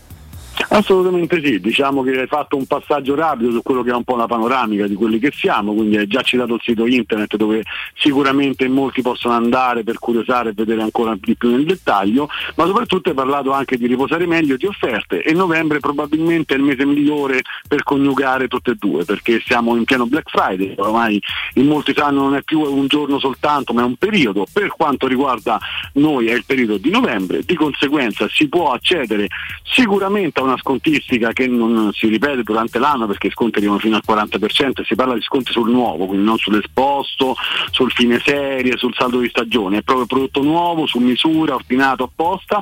In più in tutto questo c'è sempre da sommarci tutta una serie eh, di trattamenti personalizzati che i nostri radioascoltatori, diciamo nostri perché oramai insomma Certo. dopo tanti anni è un pubblico che si mischia spesso e volentieri, sanno che eh, c'è sempre un occhio di riguardo che va ben oltre eh, lo svolgimento della consulenza, che quella insomma è sicuramente il core business, la parte più importante dove indichiamo al cliente e spieghiamo i vari prodotti, le soluzioni e tutte quelle che sono le evoluzioni tecnologiche, ma soprattutto gli andiamo incontro per quello che riguarda il pre e il post vendita che sono importanti, quindi soluzioni di pagamento personalizzate ad hoc e soprattutto consegne gratuite, smaltimenti dei vecchi prodotti gratuiti, anche quelle sono cose mh, per cui bisogna avere la giusta oculatezza quando si sceglie di cambiare un prodotto perché in molti clienti rimangono spiazzati perché non sanno poco da farci con il vecchio materasso. E ahimè insomma rivolgersi agli organi competenti come si suol dire nella nostra città può essere un po' più drammatico del lecito e allora a quello ci pensiamo noi sempre e comunque gratuito sempre e comunque rimanendo nel concetto che novembre oramai è bello inoltrato bisogna affrettarsi i nostri punti vendita tutti e tre hanno la possibilità di essere visitati il sabato con l'orario continuato hanno tutti un parcheggio riservato quindi le comodità ci sono le offerte anche non rimane che venirci a trovare Assolutamente, dobbiamo andare a trovare tutti quanti lo showroom del materasso per avere tutte le, le offerte, per avere il trattamento, giustamente, come detto, per i nostri, i vostri eh, ascoltatori. Allora, prima ho ricordato brevemente le varie, le varie sedi, vogliamo farlo, farlo insieme? Ti va, ti va Gabriele? Assolutamente sì. Allora, partiamo come hai fatto tu dal punto storico. Viale di Castelporziano 434, showroom del materasso, il quartiere dell'Infernetto, si trovano i prodotti del nostro marchio partner Dorelan, i nostri prodotti artigianali e varie produzioni di letti contenitori, quindi è il negozio più vario e variopinto che abbiamo. Dopodiché invece in città abbiamo i Dorelan Store, quindi i negozi ufficiali del nostro marchio partner, all'interno le collezioni esclusive e sono una via Baldo degli Ubaldi 244, quindi parliamo insomma del quartiere Aurelio Prati, e invece l'altro negozio, l'ultimo nato, sorge in via di Sant'Angela Merici 75, quindi il quartiere Nomentano Piazza Bologna, in tutti e due l'abbiamo ricordato già in apertura, ci sono i parcheggi riservati, quindi non c'è problematica di parcheggio e lasciamo di nuovo il sito internet che è www.showroomdelmaterasso.com è un numero unico per qualsiasi informazione 06 50 98 094 Gabriele, sei stato fantastico, è stato perfetto. Andiamo tutti dallo showroom del materasso. Grazie. Grazie a voi e un saluto a tutti gli ascoltatori. Teleradio Stereo 927 E allora, allora abbiamo dato anche un bel consiglio per far dormire alla grande i nostri amici ascoltatori, ancora 5 minuti in nostra, in nostra compagnia. E c'è il signor Trust che tenta di... Sì, no? eh, il 3 dicembre, quindi tra poco, il eh, Senato prenderà in esame questa, questa richiesta di ingresso che riguarda eh, Claudio Lotito e anche Michele Boccardi, che è un altro imprenditore pugliese, ex deputato di Forza Italia, entrambi eletti nelle liste di Forza Italia hanno avuto i voti, poi in realtà non sono mai entrati in, eh, in Senato, eletti nel 2018 nelle liste degli Azzurri, dopo tre anni e mezzo di legislatura ancora sono in attesa di entrare per la nostra gioia e soprattutto la loro nell'aula di Palazzo Madama. Rivendicano rispettivamente il seggio campano di Vincenzo Carbone, passato poi da Forza Italia a Italia Viva, e quello pugliese di Carmela Minuto, anche lei eh, Forza, Italia, eh, Forza, Forza, Forza Italia. Un anno fa la Giunta delle elezioni e delle immunità del Senato ha riconosciuto loro il diritto di sedere nella Camera alta con 12 voti a favore e 7 contrari, ma il necessario passaggio in aula per la ratifica della decisione non è stato mai calan- calendarizzata Ah. e tiene in stand by anche la ratifica di 193 senatori eletti ma non ancora proclamati. C'era un famoso film di Pupi Avati, il regalo, di- il regalo di Natale, Sì, no? qui insomma diciamo che il 3 Giusto. dicembre possiamo arri- seguito, si arricchirà probabilmente. Palazzo Madama si arricchirà della presenza anche di, di Claudio Lodito che sta che adesso, sta lì stabilmente insomma Ah, sì, è sì. avvistata la buvette del Parlamento e del Senato quotidianamente e avendo un sacco di, di conoscenze e quindi sarà lì insomma giustamente eh, senatore Ci ha fatto le selezioni del centro studentale col vecchio Pupi. È vero? Là al provino finale. Un anno con Gianni Amelio e un anno con lui. Ah, sì. Pensate, eh. È il maestro Avati. Lì bravo, eh? Ma lui fa un tipo di cinema. Cioè, da Pupi Avati a Cotumaccio è stata la tua Sì, sì, da, da Placido Eh, a Cotumaccio, sì, da ma- Sollima a No, Cotumaccio, perché, insomma, le- le- sì, dalla famiglia Comencini a trattasi Cotumaccio. di, trattasi di escalation indubbiamente eh? Sì, beh, d'altronde Potrei quando- pure da, potrei pure da Pupi Avati a? Petru no no io invece metto io guarda così non si offende nessuno poi Cotumaccio se si offende una cosa mi preoccuperebbe molto Hai comprato il libro di Cotu? che salto ha scritto un libro? Sì no non l'ho ancora comprato aspettavo che me lo regalasse ma credo che abbia Coto devi comportare una copia del libro a me e una copia del libro al maestro, Ma una anche a Flavio, ma va- Flavio la paga. I libri va- eh, infatti io lo I pago. libri vanno comprati, comprati i libri, esatto, non si fanno vanno comprati, regalati. ma noi quello di Cotumaccio preferiremmo averlo in regalo con una dedica anche che, che sia all'altezza insomma, dell'autore ma soprattutto di chi riceve il libro in omaggio insomma. Viva gli haters, perché combatterli quando possono sostenerti? Riccardo Cotumaccio, No, il edito da tema- Biblioteca il Edizioni. tema, No, il tema è c'è è sta, eh. Interessantissimo eh, immagino sia anche interessante il libro è stato, ho molto apprezzato l'intervento di straordinaria eh, ironia e autoironia di Michela Giroux che insomma che Cotumaccio conosce bene ed è una ragazza straordinariamente intelligente tanto ho visto che parte Infatti se sai ci trova lui, questa è la domanda. No, vabbè, ma insomma, perché Lui infatti è il signor Giroux, non è lui lei la uno- signora Cotumaccio. Lui è uno molto Oliver. brillante. Una volta successe a Raimondo Vianello che mi raccontò in un'intervista questa Di cosa. Cotumaccio ti raccontò? No, andarono in un famoso teatro tenda di Milano e lui non lo riconobbero. Diceva, ma lei dove va? Diceva, ma io sono il marito di Sandra Mondaini. Ah, e me, poteva- me poteva dire che lei è il signor Mondaini. Come so il signor Mondaini? lei si chiama Vianello come me. So, comunque pre- mi raccontava questa cosa e mh, lei mol- molto brava. Tanto ho visto che eh, mh, presenterà da martedì, se non sbaglio, io le faccio pubblicità, un nuovo programma su Real Time. Sì, possibile? me ne stava parlando oggi mia madre, non non seguo in realtà. No, no, manco io, però. No, oddio, no, non è vero. No, Invece in alcune cose in realtà me le ho viste. Il, eh, il dottore che, che odia tutti quanti, invidia al limite ogni tanto. per- Sì, no, quello no, non l'ho visto. No, però non fa so- impressione a me. Mi piace come li tratta. Lui, cioè, lui è tanto. straordinario per qualsiasi Vedo cosa. Dice, Anche lei non- perché se pesi 300 kg devi se essere lei- trattato male. Perché se lei cioè, non cambia stile di vita, lei morirà. Ogni volta questa è la frase d'esordio fatto del dottor Anche pubblicità, chiediamo scusa all'editore che è molto attento anche al libro di Cotumaccio. Vabbè, se- succede di tutto.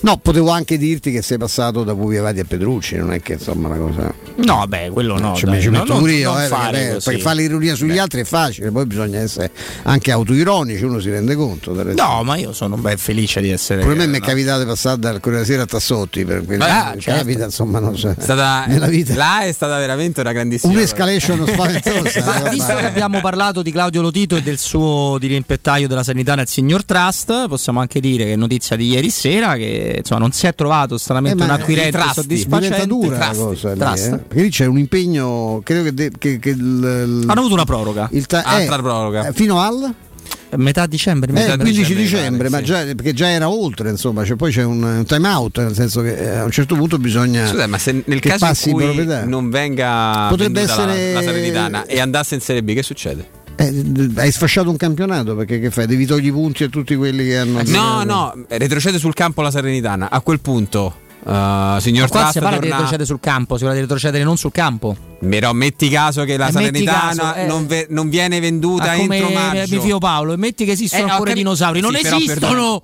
perdonami. Stiamo andando su proroghe su proroghe da un po' di tempo a questa parte. Sì. Metti caso, non è una- un'ipotesi tanto Sì. peregrina, che la Salernitana non, non si riesca non- A a, vendere, vendere, eh, entro maggio. E scende. E scende. Eh. Il signor Trust che fa? La ridà allo Tito? La se il tiene? signor uh, Eh, Trust certo. 2, cioè. Cioè, eh, la ridà, insomma, se la tiene. ecco, Quindi se- che non, no? Quindi ritorna allo è Tito. andata via, l'aveva persa. Ma perché è andato so, via? insomma. In teoria adesso È andato via. lui ha detto sì, che non ma è si più è visto sua. anche nel confronto diretto, insomma, c'è, Alla morte, alla morte. Squadra che ha giocato col coltello denti. Ah, sì, sì, all'arma bianca. No, eh, mi dirai che io ricordo perfettamente quello che, quale fu l'atteggiamento della tifoseria ultra di, Sì, di Salerno sì. quando eh, si, si paventò questa ipotesi perché lì cioè, non è che si può giocare, cioè la, la Federcalcio eh, può giocare quanto vuole, ma poi su queste cose qui a un certo punto una decisione va presa, no? E già mi pare che di dilazioni. Devo dire che Lutito come al solito ha seguito eh, la prassi, nel senso che non è la prima volta che una società misteriosamente passa un trust, è già successo per altri, eh, perché non è che lui fa le cose a caso. Lui si è ovviamente fatto forte di precedenti, anche quelli molto inquietanti, che erano già stati tollerati, dice ma adesso fate la guerra proprio a me che io ho la... perché nel caso che tu non riesci a accedere alla squadra è successo in altre realtà, hanno la possibilità di appoggiarsi a un trust che dovrebbe appunto poi eh, garantire il passaggio a un'altra, un'altra proprietà. E noi invece ci appoggiamo alla società edilizia del Golfo che in zona Ponte di Nona, Roma Est, dispone di vari negozi di diverse metrature posizionate su strade ad alta percorrenza che vanno a collegare la via Prenestina e la via Collatina con la rete autostradale. I negozi offrono la possibilità di installare canne fumarie, quindi per qualsiasi attività di ristorazione. Vi sono ampi parcheggi nei pressi. Vi dovete informare, farlo al 345 7135 407 e visitare il sito www.kcalt.com, il nuovissimo sito si scrive KE York Calt di Caltagirone.com, edilizia del Golfo SRL è una società del gruppo Edoardo Caltagirone. Le chiavi della tua nuova casa senza costi di intermediazione. E allora merci beaucoup, buon lavoro Lorenzo, grazie di cuore Andrea, grazie Martina per il supporto, grazie a Mimmo Ferretti con noi dalle 14 alle 16, come sempre tornerà domani il nostro Mimmaccio, nello spazio con Mimmo abbiamo avuto Roberto Policano, ex di Torino Napoli ma soprattutto Roma e Genoa, Giorgio Dusi di tutto sport per quanto riguarda la Bundesliga, Grillish e Zaccaria, grazie Flavio Maria Tassotti. Grazie mille a te Roberto Infascelli, grazie mille a te Stefano Petrucci. Ale la Roma. Sì, alle la Roma, Stefano, noi mestamente torniamo domani. Onestamente dalle 14 siamo qua, eh, non- non- vi- fatevi trovare. Fatevi trovare e soprattutto non ci lasciate adesso che arriva Federico Nisi con la sua squadra. Ciao a tutti!